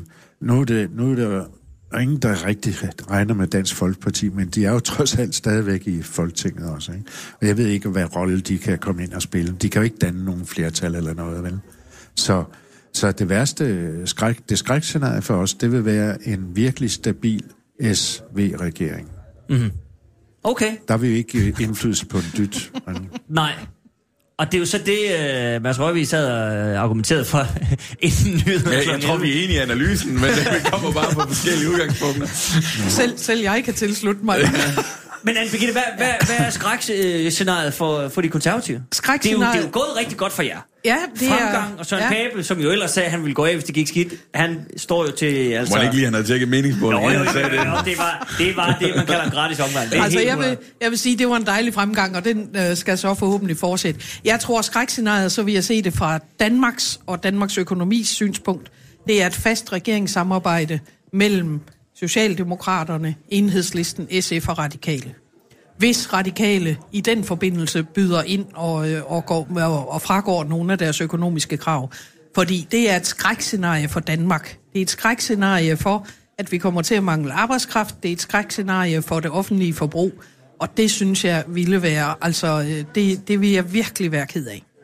Og jeg ser heller ikke en socialdemokratisk mindretalsregering, der baserer sig på det samme flertal. Det ser jeg som næsten lige så skrækkeligt. Hvad så, hvad siger du? Ah, jamen, det, jeg synes, det er lidt svært, ikke? Fordi altså, øh, en socialdemokratisk mindretalsregering kan jo være mange ting. Altså, det kan jo både være... Altså, og det afhænger af den armlægning jo af, der, der finder sted her i, i de her dage. Altså, det kan jo være en, øh, en Bjarne Kort og en Helle Thorning-model, men det kan også være, øh, det kan også være en, en model øh, med, med nærmest modsat foretegn, hvor, hvor man gør sig mere afhængig af, af enhedslisten. Så, så en socialdemokratisk mindretalsregering kan, kan tage mange former i den policy, der bliver lagt frem inden så længe. Mm-hmm. Men nu, bare lige for at runde de, øh, Dansk Folkeparti, som Bent var inde på også. Det gik rigtig skidt, de mistede øh, 21 mandater, men de er jo ikke udraderet. Nej. De sidder jo stadigvæk 16 mand derinde. Det er præcis samme størrelse som de radikale. Det er jo ikke nogen, man sådan øh, ikke skal regne med. Og vi så den her fløt, som den øh, populært blev kaldt, øh, mellem øh, Christian Tulsendal og Mette Frederiksen. Den er så kølnet noget, må man sige, og Christian Tulsendal var ude med knuppede ord i, i, i valgkampen, men sådan er det jo. Og jeg tabte mit vedmål. Det gjorde du nemlig, Anne. Ja, det hvor jeg gjorde for, jeg hvor er, jeg, hvor jeg glad for, at du selv lige nævner det. Ja, det er det. Så jeg ikke behøver at bringe det op i løbet af programmet. Men lad det, lad det ligge. Øh, kan man forestille sig, at den ikke nødvendigvis ind i en regeringsdannelse, øh, det vil være øh, mystisk, tror jeg, trods alt, men at det vil blomstre op på en eller anden måde? Altså DF, Ja? altså jeg tror, altså DF fik jo nogen lige over snuden, ikke? Og jeg tror, en del af den analyse til, hvorfor det gik så galt, var, at man måske nærmede sig Socialdemokraterne for meget. Altså det er i hvert fald en, en del af det. Så hvis, hvis man hvis man ligesom accepterer den analyse, så vil det jo også være farligt at, at byde sig for meget til. Så, øh, så, der. så din analyse er, at Christian Tulsendal simpelthen begik en fejl ved at, at sidde hos 3F sammen med Mette Frederiksen. Der var tam-tam i cirkusbygningen, hvor de stod på scenen sammen, og der var gakket quiz og alt muligt, og det ved jeg, fordi jeg selv var der. Men øh, at, at der, har man simpelthen, der, der har man begået en lille fejl i forhold til sine egne vælgere, som Jamen. åbenbart er lidt mere borgerlige, og det skal simpelthen nøses nu, og derfor vil man ikke Man kan, jamen, man, igen, man kan diskutere, hvad en fejl er. Så kan man tale mandater og alt muligt taktisk og sådan noget. Men, men hvis øh, Christian Tulsendal tror på det, han siger, det betvivler jeg ikke i forhold til udlændingepolitik, så handler det jo om at få overbevist så mange som muligt, som det man selv mener. Og der er det jo lykkedes med Socialdemokraterne at, at have fået den udlændingepolitik, der, der ligner DF's meget. Den er, Socialdemokraterne går også længere end, end Venstre på mange punkter. Så man kan sige, ud fra en politisk synspunkt, og det ærne Christian Tulsendal har haft, så så på policyområdet må han jo være glad, og så er det så gået ud over hans mandater. Øh, og og hvad, hvad der lige har, har betydet hvad, øh, der, det er jo også det er en- selvfølgelig svært, ikke? Det er jo også en sær situation at være i, Anne Birgitte, at man har fået sin politik gennemført, og det har kostet 21 mandater. Ja, Så sidder man det er der, det. altså...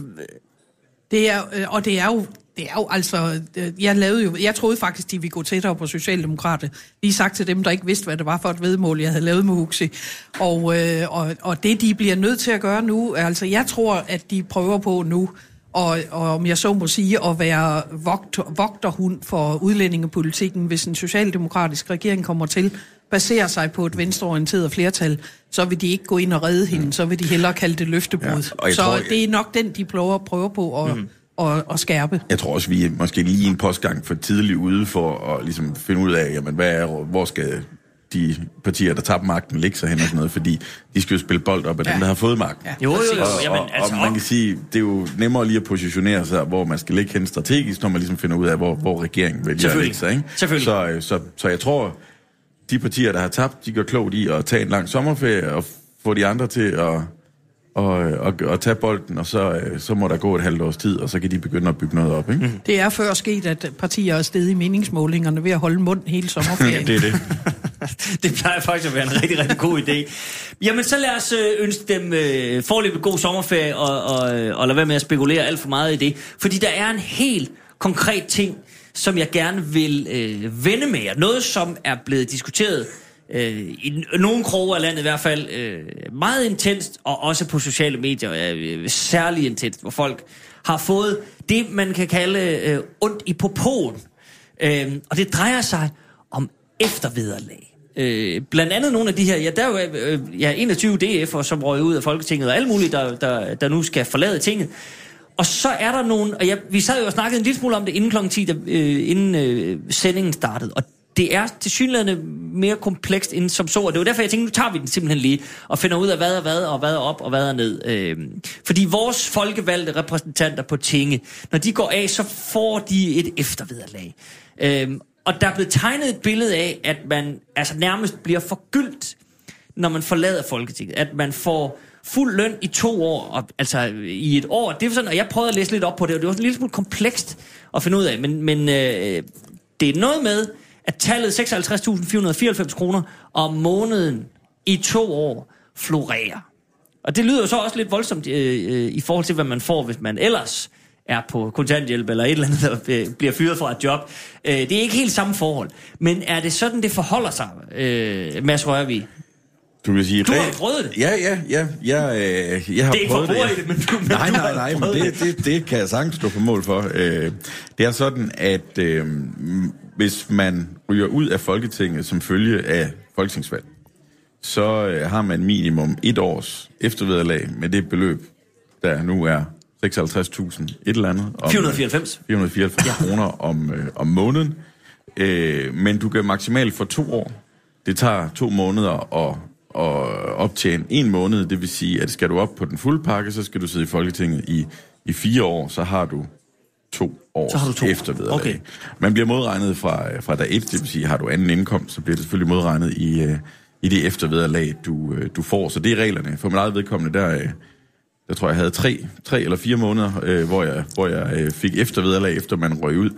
Øhm, så jeg tror ikke så meget, det er, det er størrelsen, der, der bliver diskuteret. Det er måske mere længden øh, af, jamen, hvor, hvor lang tid skal man have, og, og, og, og hvor stor en del af, af, af eftervederlaget skal være en del af den lønpakke, der er. Ikke? Øhm, så øh, ja, det er, det er gældende regler, og mm. det er ikke pensionsgivende selvfølgelig øh, eftervederlaget. Øhm, Men kan I forstå, at der, at der kommer den her debat, Bent Hindrup? Ja, det fordi det er jo mange penge, ikke? Og jeg mener heller ikke, vi havde den efterløns- eller vederlagsordning i sin tid. Jeg Jo, kan ikke huske det, for jeg gik direkte i arbejde. Jeg havde overlov for forskning på det tidspunkt, ikke? Da, da jeg var i Folketinget. Ja, der fik du ikke noget. Nej. Nej. Men Så- det kunne andre få. Nå, okay, ja. Altså, jeg mener, fordi når man går direkte i andet arbejde, så fik jeg ikke noget, vel? Men du kan, sige, du kan sige, altså det er jo, det er, jo, det er jo sundt og fair nok, at der er kritisk lys på folketingspolitikernes løn og vilkår og sådan noget. Det skal der jo være Ja. et, et vist pres for.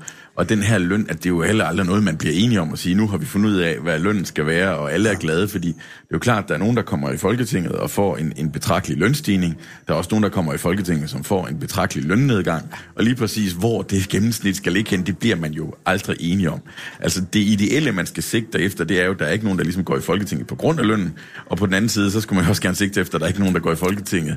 Eller der er ikke nogen, der fravælger Folketinget på grund af lønnen. Og det, det, det, den snit finder du aldrig. Og du kan ikke rigtig differentiere lønnen, fordi at folk har jo det samme mandat, så du er nødt til at give dem det samme i løn. Ikke? Så, så det er ligesom en gård i snude, man ikke rigtig finder en løsning, hvor alle er glade i hvert fald. Lundholm? Altså, det, det er jo rigtigt, at, øh, at går du ud i et job, jeg gik jo ud i midten af en periode, der er 0 kroner, det er stop på dag 1, fordi du går ud i et lønnet job. Og i vores tid øh, gik du ud, øh, så havde du jo ofte øh, overlov, hvis du var offentlig ansat, og kunne gå tilbage i dit job. Ja. Men os, der kom fra det private erhvervsliv, havde jo ikke noget at gå tilbage til. Der er jo ikke noget, der hedder overlov i det private erhvervsliv. Og det vil sige, at det er langt mere sårbart at være privatansat, og så faktisk gå ind i Folketinget, og så falde ud igen. Fordi der er det faktisk sværere at få et job for mange folketingspolitikere. Og det er jo derfor, at du er nødt til at sikre, at det heller ikke, som du siger, fravælges at være politiker, fordi det faktisk i Danmark, i modsætning til mange andre lande, er det ikke altid en fordel at have været politiker. Altså er du i Norge, Sverige, USA, England, så er det en del af et positivt CV, at du har taget en samf- et samfundsansvar og gået ind i politik i en tid. Herhjemme, der er der kommet en eller anden indstilling til politikere om, at de er nok grådige, og de får mange penge, og du er ikke det store aktiv, når du kommer ud igen. Og det er jo selvfølgelig derfor, der skal være en eller anden form. Men så er det heller ikke mere lukrativt, end, end det gørs til. Altså, det er, det er det, der er problemet. Hvis jeg kan prøve at lige give et blik for, hvad det er for nogle omkostninger, det er at sige, okay, jeg vil gerne forsøge ja. at, at komme i Folketinget, og hvis man ligesom er, er privatansat. Øhm, og jeg tror også, det er, altså det, det er også et produkt af, hvorfor der er så mange, der går fra studierne direkte ind ja. og bliver fuldtidspolitikere.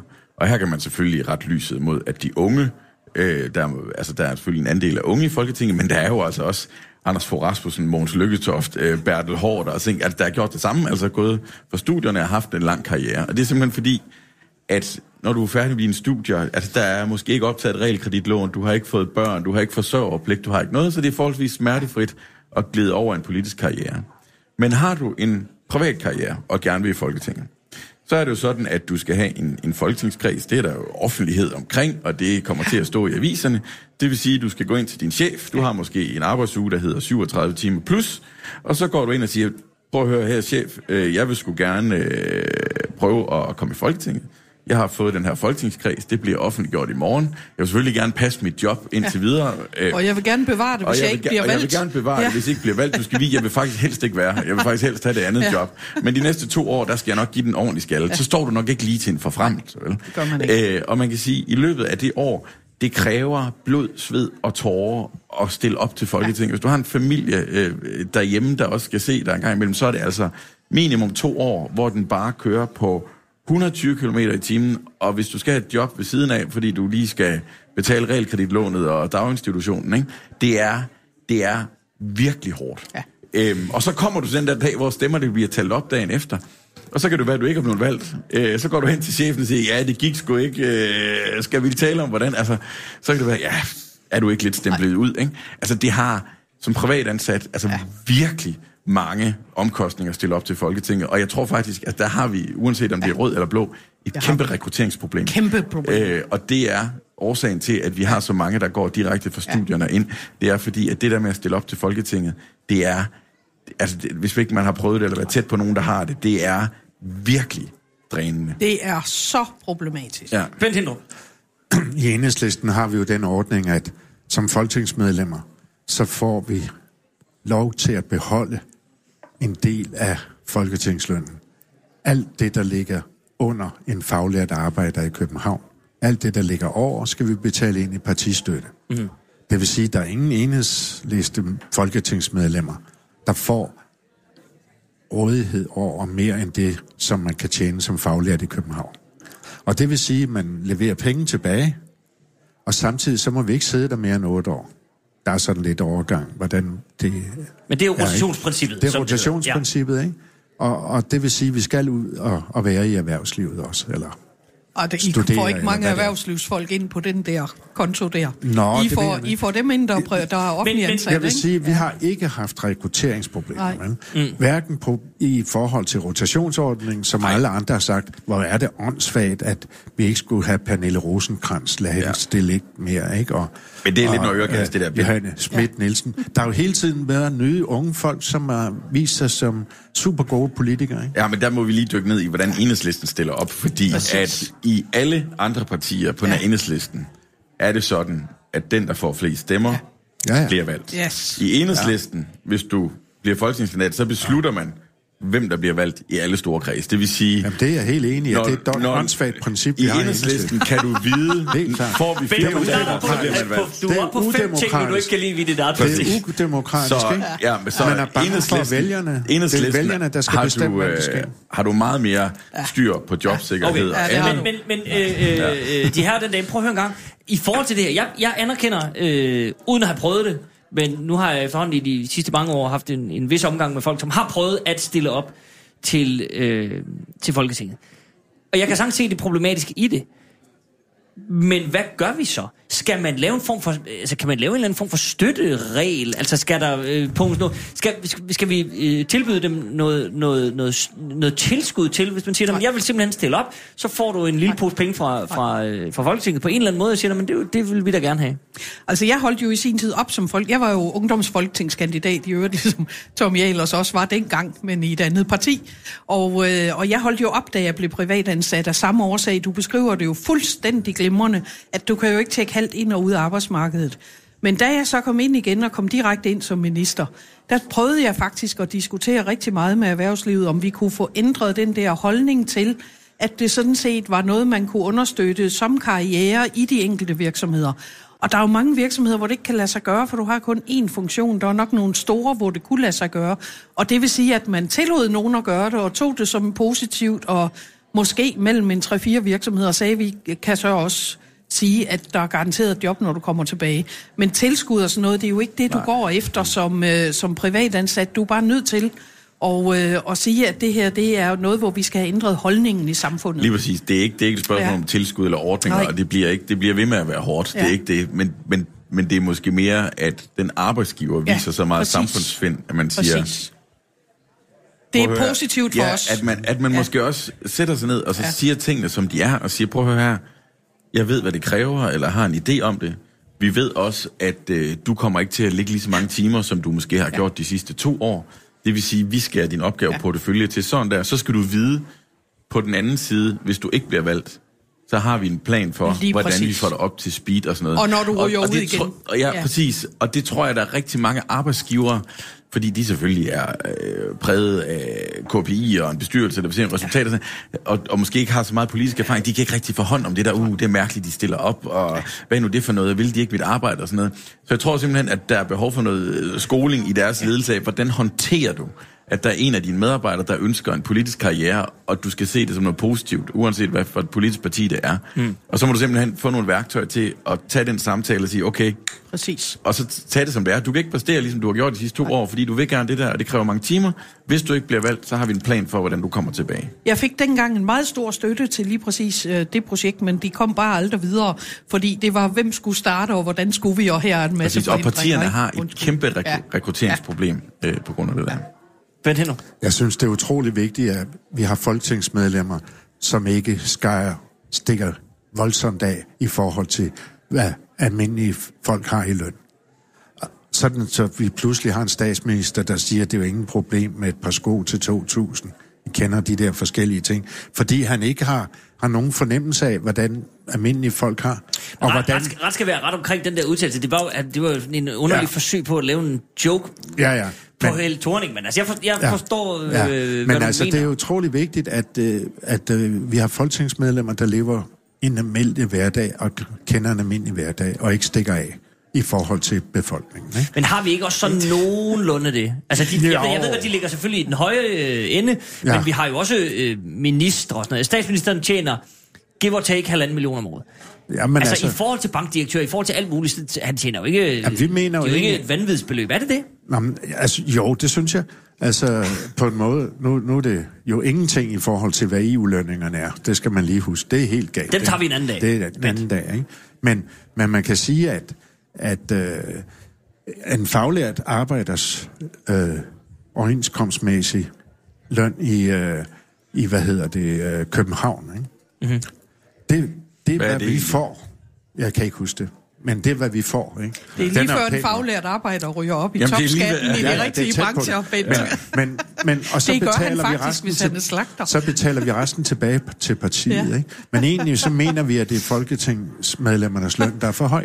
Ja, Hurra for kommunismen. Men, men det, der mener jeg, at du, du, du laver en forkert kobling, ikke? Fordi jeg mener ikke, at du skal sammen, at statsministeren skal leve på samme vilkår. Nej, nej, nej. En, altså med det, med det ansvar og opgave, han har. Han er jo chef for mange, mange tusind mennesker. Ikke? Jeg er enig i, at det ikke skal stikke fuldstændig af. Men når du sammenligner med, okay, hvis du lige kigger ud over de nordiske lande, har ansvaret for ultimativt set 800.000 medarbejdere ikke?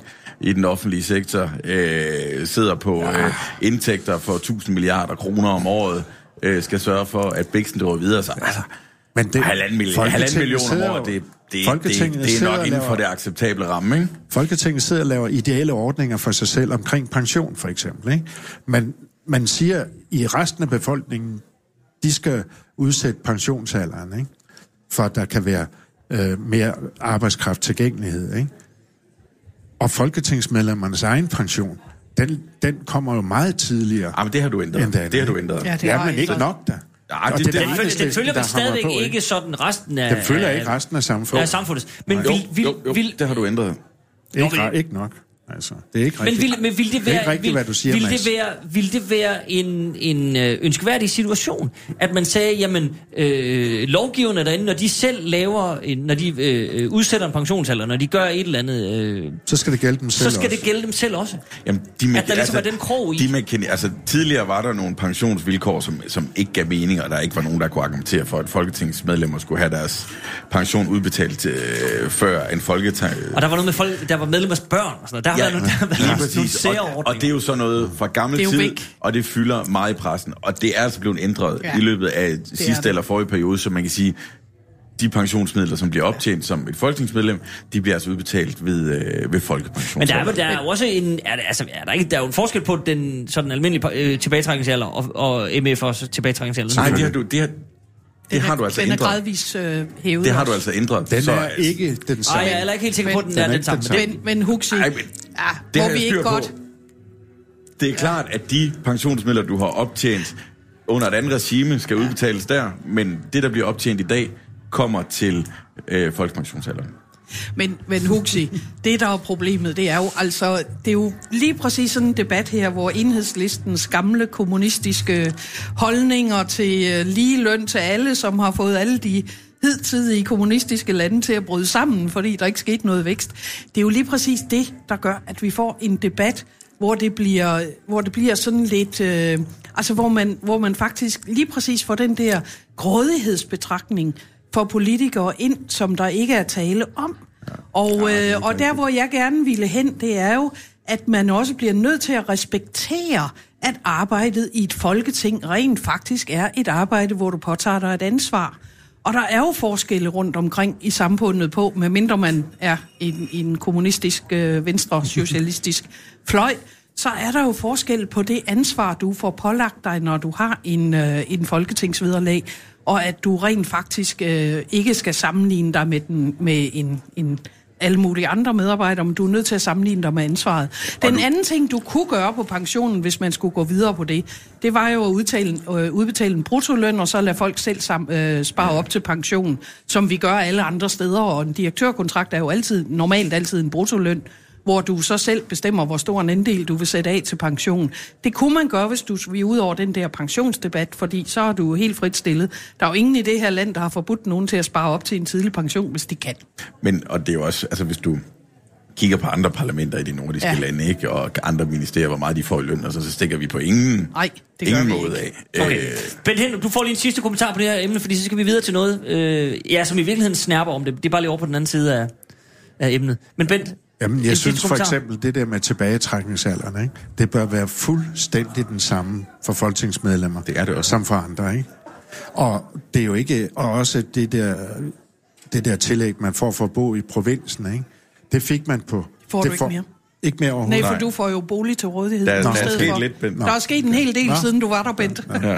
Gode tider. Hvor er det godt. Men det kan jo altid blive bedre. Men se, så vil jeg godt lige gå videre til et, øh, til et andet lille emne, som øh, har at gøre med det her med, at det kan være svært at stille op. Men det kan også være svært at komme ind. Øh, men det kan også være for let at komme ind. Og det er faktisk det, vi skal tale om nu. Vi så øh, to partier øh, benytte sig af øh, hvad skal man sige, unfair knep men jo et hul i loven, så der er ikke, der er ikke nogen sanktionsmuligheder, så de vil ikke blive straffet. Øh, Claus Risker Pedersen, partiet Claus Risker Pedersen og øh, Rasmus Paludans stram kurs benyttede sig af et hul i opstillingslovgivningen, som gjorde, det er en lille smule kompliceret, men det er noget med, med øh, en betænkningsperiode på øh, syv dage, når man øh, skriver under på en, øh, en vælgererklæring osv., og den omgik de ved, at man kunne øh, godkende med det samme, og så øh, Chubank, så kunne man meget hurtigt ja. nå op på de øh, 20.000 plus, man lige skal have, for at blive opstillet som parti.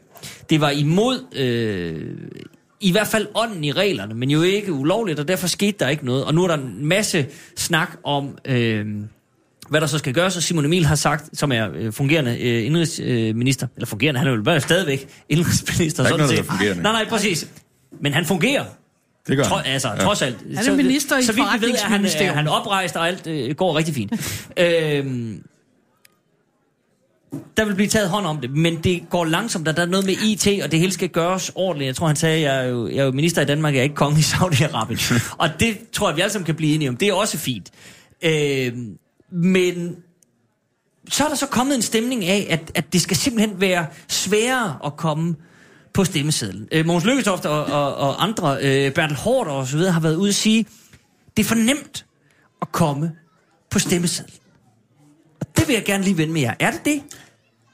Nej. Ja, ja, ja det, er jo, det er jo virkelig en balancegang, ikke? fordi at vi lever i et demokrati, og hovedreglen må jo være, at hvis der er folk, der synes, at øh, en skal i Folketinget, så, øh, så, så skal de ligesom øh, så, så skal de opstille sig. hvis man kigger på stramkurs og stemmetal, nu nåede de ikke, øh, nu nåede de ikke øh, man kan sige, spærregrænsen.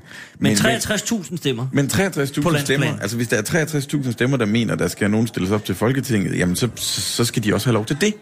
Øh, men du kan sige, hvor skal snittet lige præcis lægges? Der er jeg måske enig i, at det der med, at man kan gribe en folkestemning i et moment og omsætte det til et parti i løbet af meget få uger, der er måske et, en usund mekanisme. Og der, det her, det er det her tidsfaktor, at få den til at stille, spille en større rolle, end, end vi har set, den, den har været i dag, det kan jeg godt se øh, fornuften i. Øh, så så for, for den der tidsfaktor til at, at stille mere, men man skal, man skal huske på, man skal, ikke, man skal ikke lave reglerne, fordi at man vil have færre partier eller et eller andet, fordi det er jo, det er jo på grund af grund udemokratisk. Man, man, I mine øjne skal man gøre det for, at man ikke skal kunne udnytte en, en kortvarig folkestemning og så omsætte det øh, til, til folketingsmandater. Bent Henrup. Det er noget Eller i hvert fald muligheden. og sludder. Ej, det Mads, synes jeg det er jeg ked af at sige. Altså egentlig så synes jeg, at valgsystemet til Folketinget skulle være ligesom det er til kommunalvalg. Der kan du stille op en mand. Og hvis du så får stemmer nok til et mandat, så kan du komme i byrådet med det. Det kan du også Og sige. kan du også på Folketinget. Kredsmandat. Stille op som Ja, enkelt. Kreds, men hold nu op nej, med du det kan stille op som. Det er jo- enkeltperson. det er jo- Okay, det øjeblik. Bent Hindrup det- får lige lov at tale Det er jo den Så bliver du generelle, det er den generelle spærregrænse, der skal ned. Hold nu op, I sidder og snakker udenom og siger vrøvl og sludder. Jamen, det bliver jo Fordi kaos, hvis man vil kaos, demokrati er kaos, ja. Hvis det er besværligt, ikke?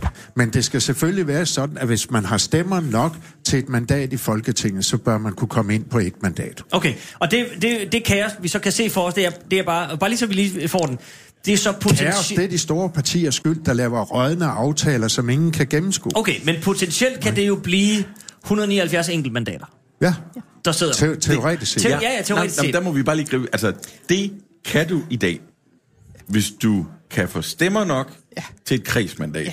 Så 179, Så Jakob Havgård? Ja, Det, nej, du kan få 176. ja. Så ja, okay, men, ja, det er men, øh, men, øh, men, men øh, det kan du i dag, Bent. Ja, det ved jeg godt i kredsmandat, men, Ja, men det er jo men præcis jeg det, snakker om siger. den generelle... Nej, I sidder og taler udenom den generelle spærregrænse ved at henvise til et kredsmandat. Det er den generelle spærregrænse, der skal ned, Som nu er på 2%. Og hvad, Ja. skal, hvad skal den ned på? et, hvad der svarer til et mandat. Det er 17.000 stemmer. Ja, Det, er- det er meget lavt. ja. Men Okay. det, det, er jo, det er jo konsekvensen af, Ja. af demokrati, Ja, ikke? Men vi, vi diskuterede før, hvordan man kan opstille et parti. Og der er jeg enig i, at frem for at diskutere, det kunne man godt, øh, antallet af vælgererklæringer, der skal ind, så synes jeg faktisk, at man skal finde en metode, sådan så man respekterer den omtankeperiode, der hele tiden har været meningen. Og det er jo, som du siger, den de har omgået med et hul i loven. Men hvis øh, folk ikke kan sidde på en bar og stort set gennemføre hele processen i et hug, men rent faktisk lige skal hjem i ædru tilstand, og så have nem ID frem og, og godkendt det syv dage efter, så Gerne en så kommer, det, ja, skyld. ja. Ja, så kommer det til at virke bedre, og så kan vi altid diskutere antallet af gange. Altså i dag er det jo sådan, som vi også lige sagde, at en enkelt person kan jo stille op. Og øh, får du det antal stemmer, som svarer til et mandat, så kommer du jo ind. Som Og det- kristdemokraterne var meget tæt på Ja, det var de meget tæt på, og, og det gjorde Jakob Havgård, og det gør, at, øh, at det der med, at man ikke kan komme ind som enkelt person, det kan du, hvis du opnår det antal stemmer, der skal til til et kredsmandat, helt uden om, øh, om øh, partiernes øh, spærregrænse. Men det, der bliver argumenteret for her, det er, at der er blandt andet nogen, der siger, at, øh, nu kan jeg ikke lige huske, om det er Bertel Hårder, så jeg vil ikke tage ham til indtægt for det, men altså, der er nogen, der siger, at spærregrænsen skal simpelthen op. Ja, de vil reducere Vi skal op på, vi skal ikke? op på 4%. Jamen, er det... Er Det går jeg ikke ind for, det var ikke det, jeg sagde. Nej, nej. Mads Røgvi, hvad siger du? Altså, du, du er bange for det her kaos. Nej, men jeg, altså, jeg, i den partistruktur, vi har for at gå opstille over hele landet, der synes jeg, det er fornuftigt at have nogle minimumsgrænser for, at man ligesom har en andel af befolkningen bag sig, inden man kommer ind, og en del af de 179, der skal tage stilling til. Og der har du jo den sikkerhedsventil, at selvom du ikke er spærregrænsen og har opstillet et parti, hvis du, hvis du øh, vil og arbejder for det, og der er et kredsmandat, som cirka 17-20.000 ja. stemmer, der er bag dig, så har du også et sæde i det danske folketing. Mm-hmm. Så jeg mener faktisk, de sikkerhedsmekanismer, der er i dag, øh, er fornuftige, og du vil sige, øh, spærregrænse eller ej, så har du det der en kredsmandatsfunktion, så man ikke ligesom kan sige, at det er med til at holde nogen udenfor. Altså folk kan bare få stemmer nok. Ja. Ja, Bent. Men så, Mads, hvad så i kommunalvalgene, ikke? Vil du så også have en spærregrænse ind der? Nej, jeg mener Der kan faktisk... du komme ind, hvis du har stemmer Jeg til men- kommunalpolitik, Ja, så jeg- kommer du ind. Jeg mener ikke, du kan sammenligne kommunalpolitik og folketingspolitik. Hvorfor ikke? Du, fordi at du sidder med nogle, øh, noget ansvar. Øh, du har øh, skriver under på grundloven. Du princippet har magten over kommunerne også, og kan sætte dem ud af funktion. Du er ude på Hvor- tynd is, Mads. Nej, jeg det mener, ikke sammen. jeg mener, jeg har stor respekt for vores kommunalpolitikere. De gør et godt indsats. De har også vigtige opgaver. Men Folketinget, det er noget andet, når vi kigger på den danske grundlov. Og det svarer jo faktisk til, at du netop kan, altså en Jakob Havgård kunne tage et mandat i Aarhus. I kommunalpolitik tager man et mandat i sin øh, region, hvis man vil være et parti, der opstiller alle vejene. Det er der, hvor øh, kravene så kommer ind. Det hænger ikke sammen, den Vi har, argumentation. jeg, jeg, vil bare lige, vi har faktisk øh, sms'erne øh, med os i dag også. Man er velkommen til at skrive på øh, 42 600 24 René har skrevet ind, og det, det, jeg synes, det er et meget sjovt spørgsmål, jeg lige vil spille forbi jer. Hvad er overhovedet rationalet bag den her syv-dages karensperiode på vælgererklæringer? Jeg kan melde mig som organdonor med 0 dages varsel. Altså man kan sige, jeg har lyst til, I kan bare skære mig op og hive alt ud. 0 dage. Det behøver man overhovedet ikke tænke over. Men om man vil skrive under på et stykke papir, om nogen øh, må stille op til landets parlament, huha, vil du så gå hjem og lægge dig og lige sove øh, en 6-7 nætter? Og, øh, det er også meget alvorligt at stille op til Folketinget, end at blive skåret op. jamen, det, det, er jo, det er jo det, vi lige skal finde ud af. Mads, hvad er rationalet Du er på- død, må, på, eller, den, på, den der, på den der uge? Øhm, jeg mener, at det er helt på plads at have den her refleksionsperiode. Øh, Men hvad er det, man skal reflektere? Det er jo ikke sådan, at partierne går rundt og opsøger øh, fulde mennesker på gaderne og tænker, der er en, der nærmest ikke kan stå, og jeg får dem til at skrive Og under. brænder bøger og så, af, Og så skal du ja, finde muligt, 20.000 ja. af dem. Jamen, Jamen, men det er jeg- jo mest børn, der render i, Ja, jeg mener i bare, hælene på ham. ja, men man kan altid argumentere for det ultimative øh, synspunkt, fordi det er det nemmeste, øh, øh, hvor at man bare kan skrive under, og så skal man selvfølgelig have en plads. Men at have den der refleksionsperiode, mener jeg, tjener demokratiet godt.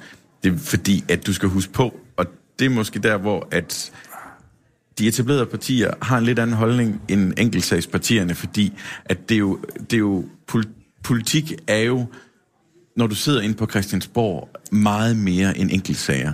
Du har forskellige synspunkter for yderpolerne, men de voksne partier skal jo sidde og få virkeligheden til at fungere. Det er også dem, der gerne vil i regeringen, fordi at de gerne vil gøre en indsats og få, få alle de her synspunkter ind.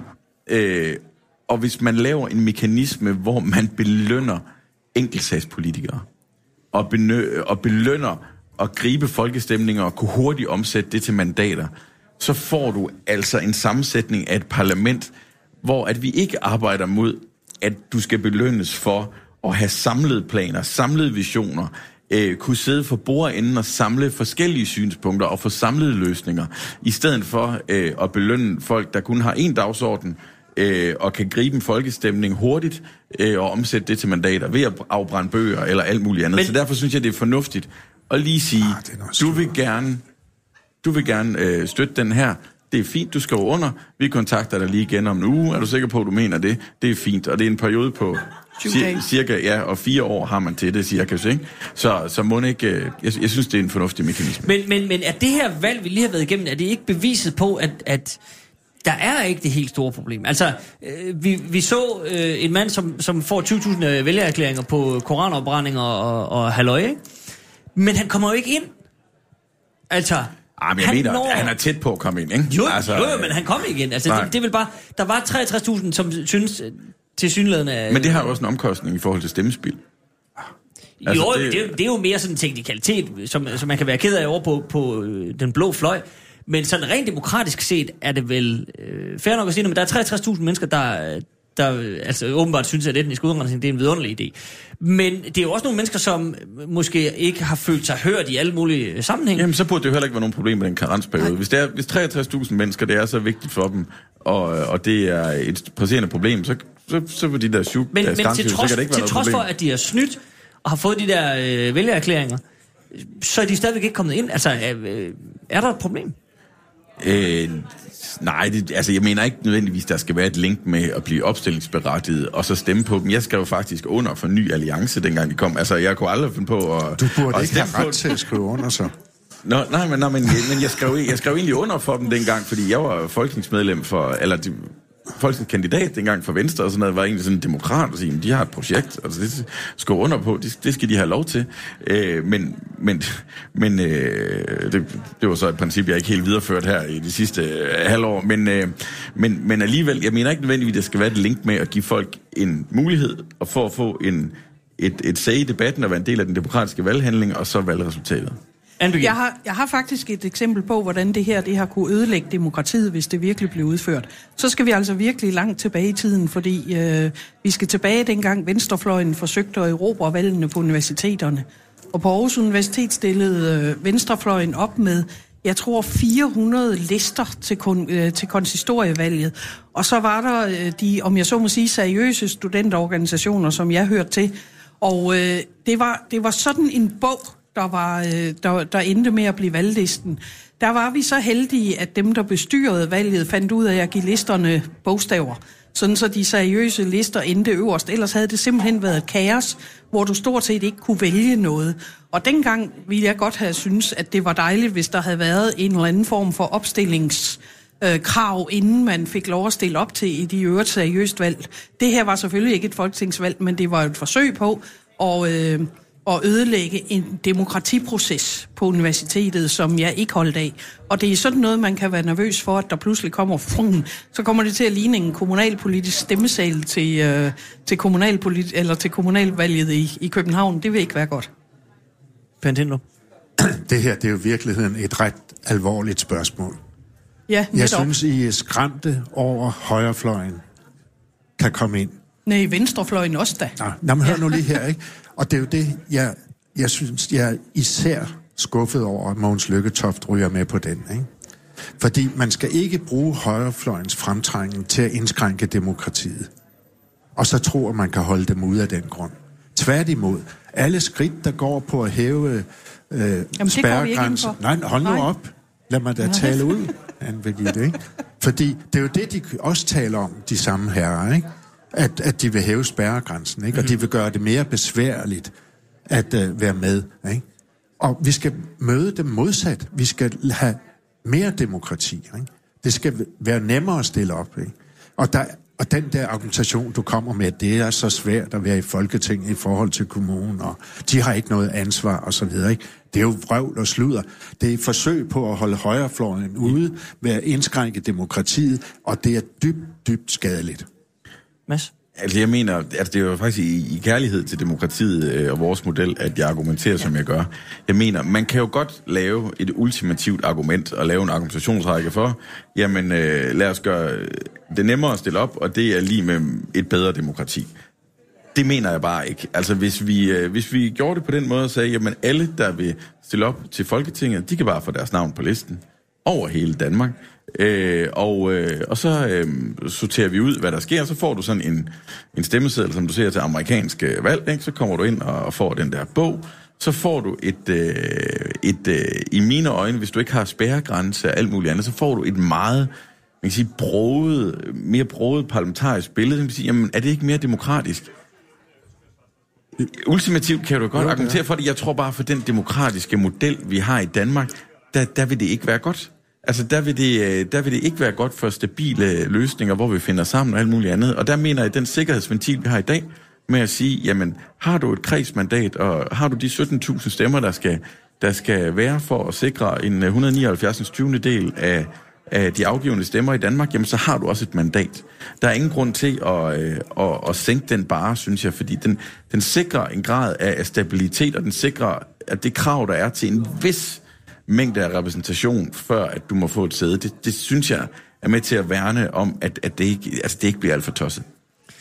Men, men er der et problem i det? Mads, du var inde på det her med, at, at man skal passe på med, og at partier kan lukrere på en eller anden øh, tendens, der lige pludselig øh, opstår, eller de selv får til at opstå, og så øh, kan man få øh, pisket en stemning op og komme i Folketinget på det. Men nu kan vi se, nu, det, det lykkes ikke rigtig øh, øh her for stram kurs. Øh, men, men er der noget er der noget udemokratisk ved enkeltsagspartier? Altså, vi har jo set det mange gange før, og så hvis, hvis det endelig er, så kommer de ind, og så går gassen af ballonen, og så ryger de ud igen. Det er vel også et demokratisk vilkår, Ja, ja. at, at, at øh, Altså, sådan er jo- det, sådan er der er livet, ikke? Der, er- så er der nogle gange, så er der... Det er jo ikke, altså det er jo, der er jo ikke noget udemokratisk i at have øh, kun én mærkesag eller andet, og så blive valgt på det her. Altså min pointe er bare den virkelighed, der rammer en anden.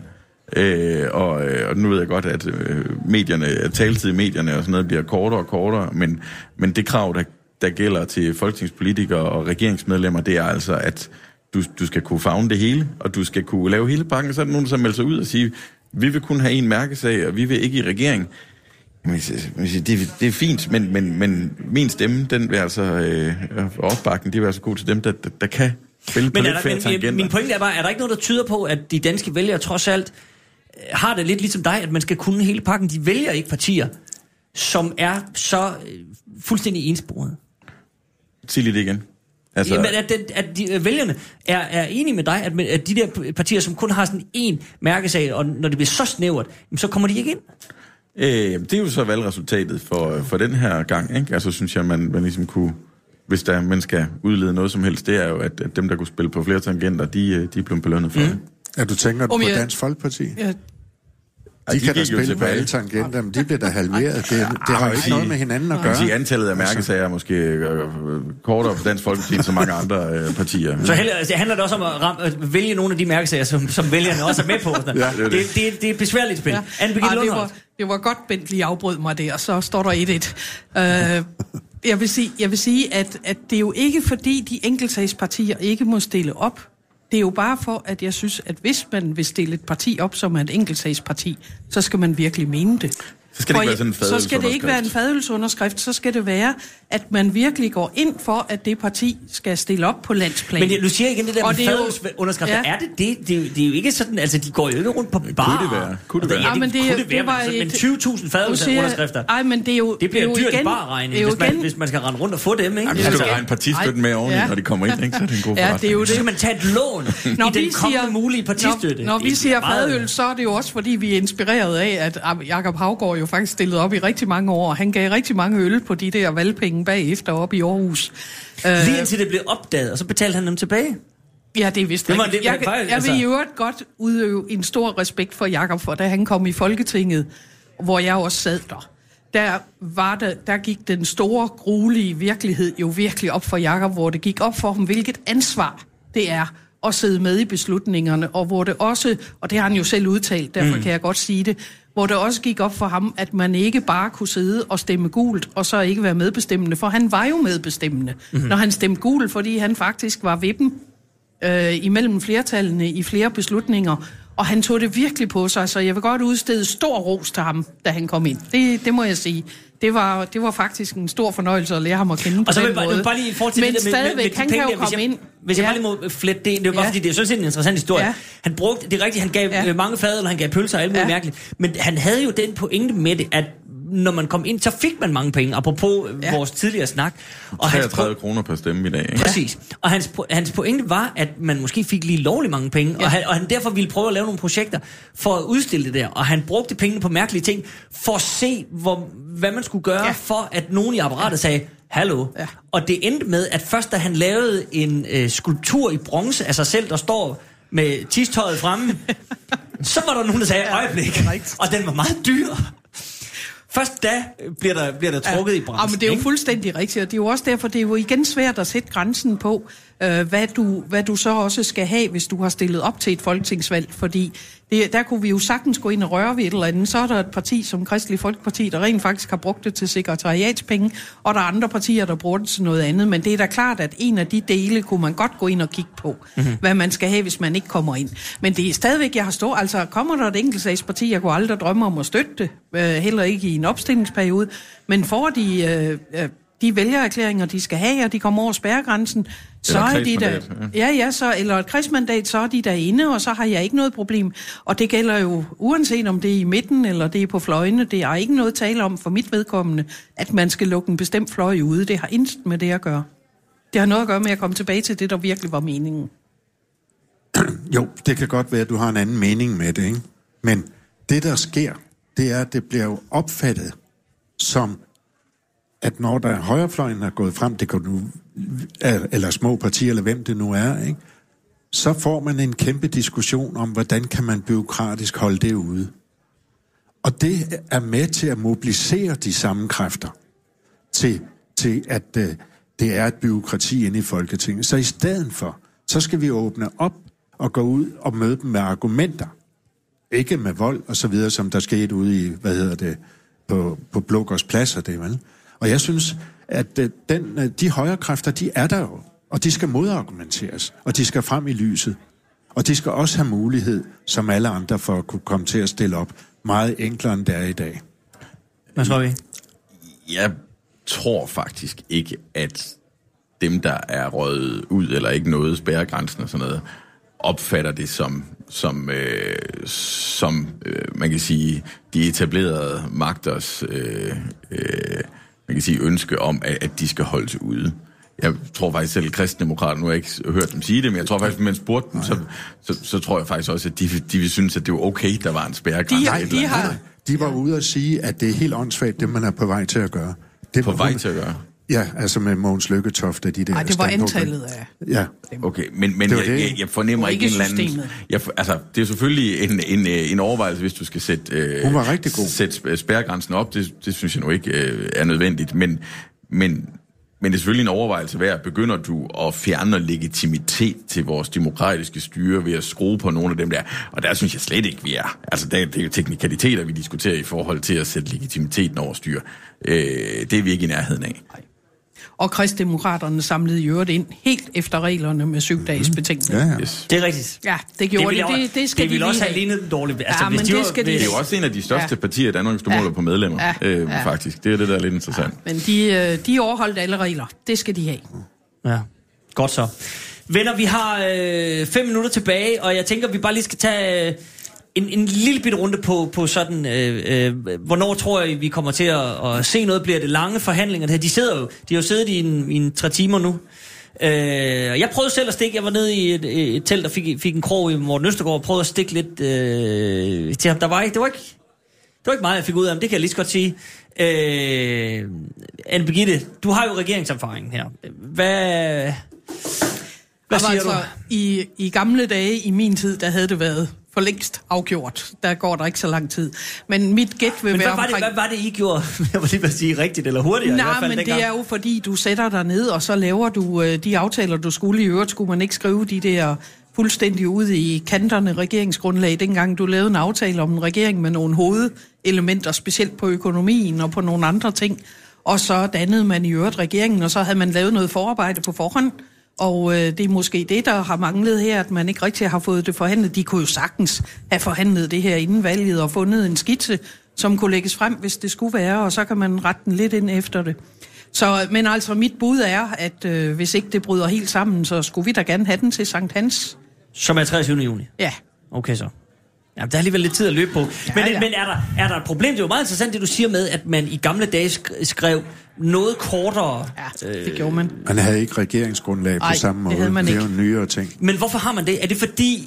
Det er fordi, de ikke vel- stoler på hinanden. Jeg skulle lige til at sige, så, så er vi vel tilbage til den her Ja. tillidsdiskussion, at man er nødt... Ah, det, altså, det var jo et led i Anders Foghs doktrin om, at øh, i Venstre, der holder Nej, man det, vi lover. Nej, det er rigtigt. Øh, Men, det, men, og, men, øh, men og- Mads, det, er jo, det er jo også en tillidsting. Nu skal vi have det Ja, på ja. skrift, så der ikke er nogen, der kan komme og sige noget. Ja, men det var- Fordi jeg stoler ikke på nogen andre. Og det var, altså, det var en del af, at, at, at en større fortælling, Venstre byggede op, ikke? Og, og et produkt af det var, at du Ja, ligesom fik er regeringsgrundlagene der i 2001. Ja. I dag er det mere hensynet til at hegne dit parlamentariske øh, støttepartier ind på den ene side, og på den anden side er det også en mulighed for de støttepartierne om at forpligte regeringen ja, på noget. klart. Så det er ligesom derfor, man har det i dag, hvor dengang det ligesom startede i 2001, jeg tror også, det første var i 94, også med noget Erling Olsen og noget Det er fuldstændig rigtigt. ikke? startede med det. Nyrup startede en lille smule, og gang i Ja. 90'erne og alt det der. Men nu ligesom i 2001, hvor du, altså, hvor du gik ned i, hvor Anders' drejebog ligesom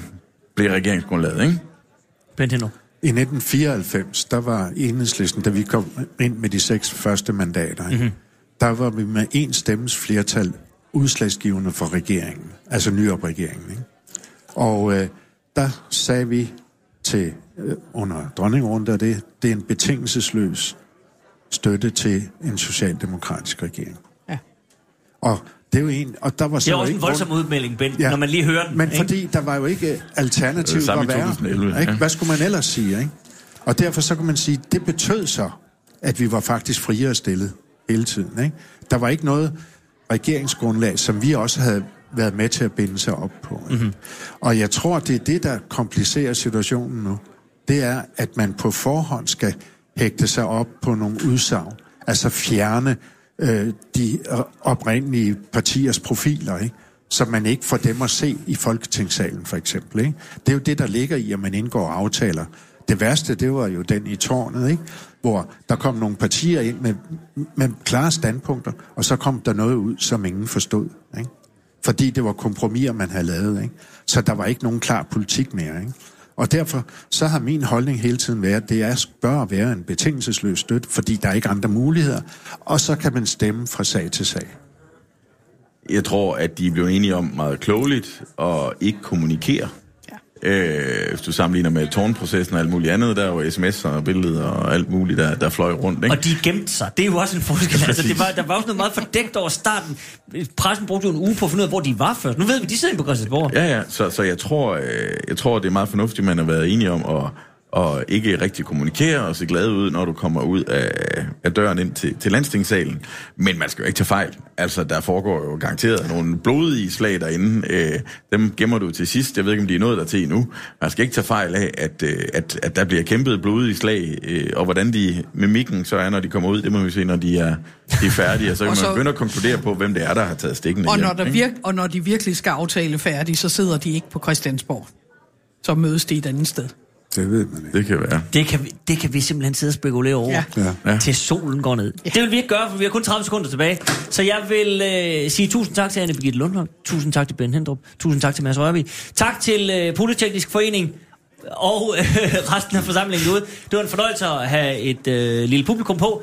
Øh, vi er tilbage med en helt almindelig, glimrende omgang i det gode gamle folketing på øh, tirsdag 10.05, og øh, så må vi se, om der er en regering til den tid, for nu er der sådan set bare at sige øh, tak og fortsat god, øh, godt folkemøde her fra øh, Bornholm.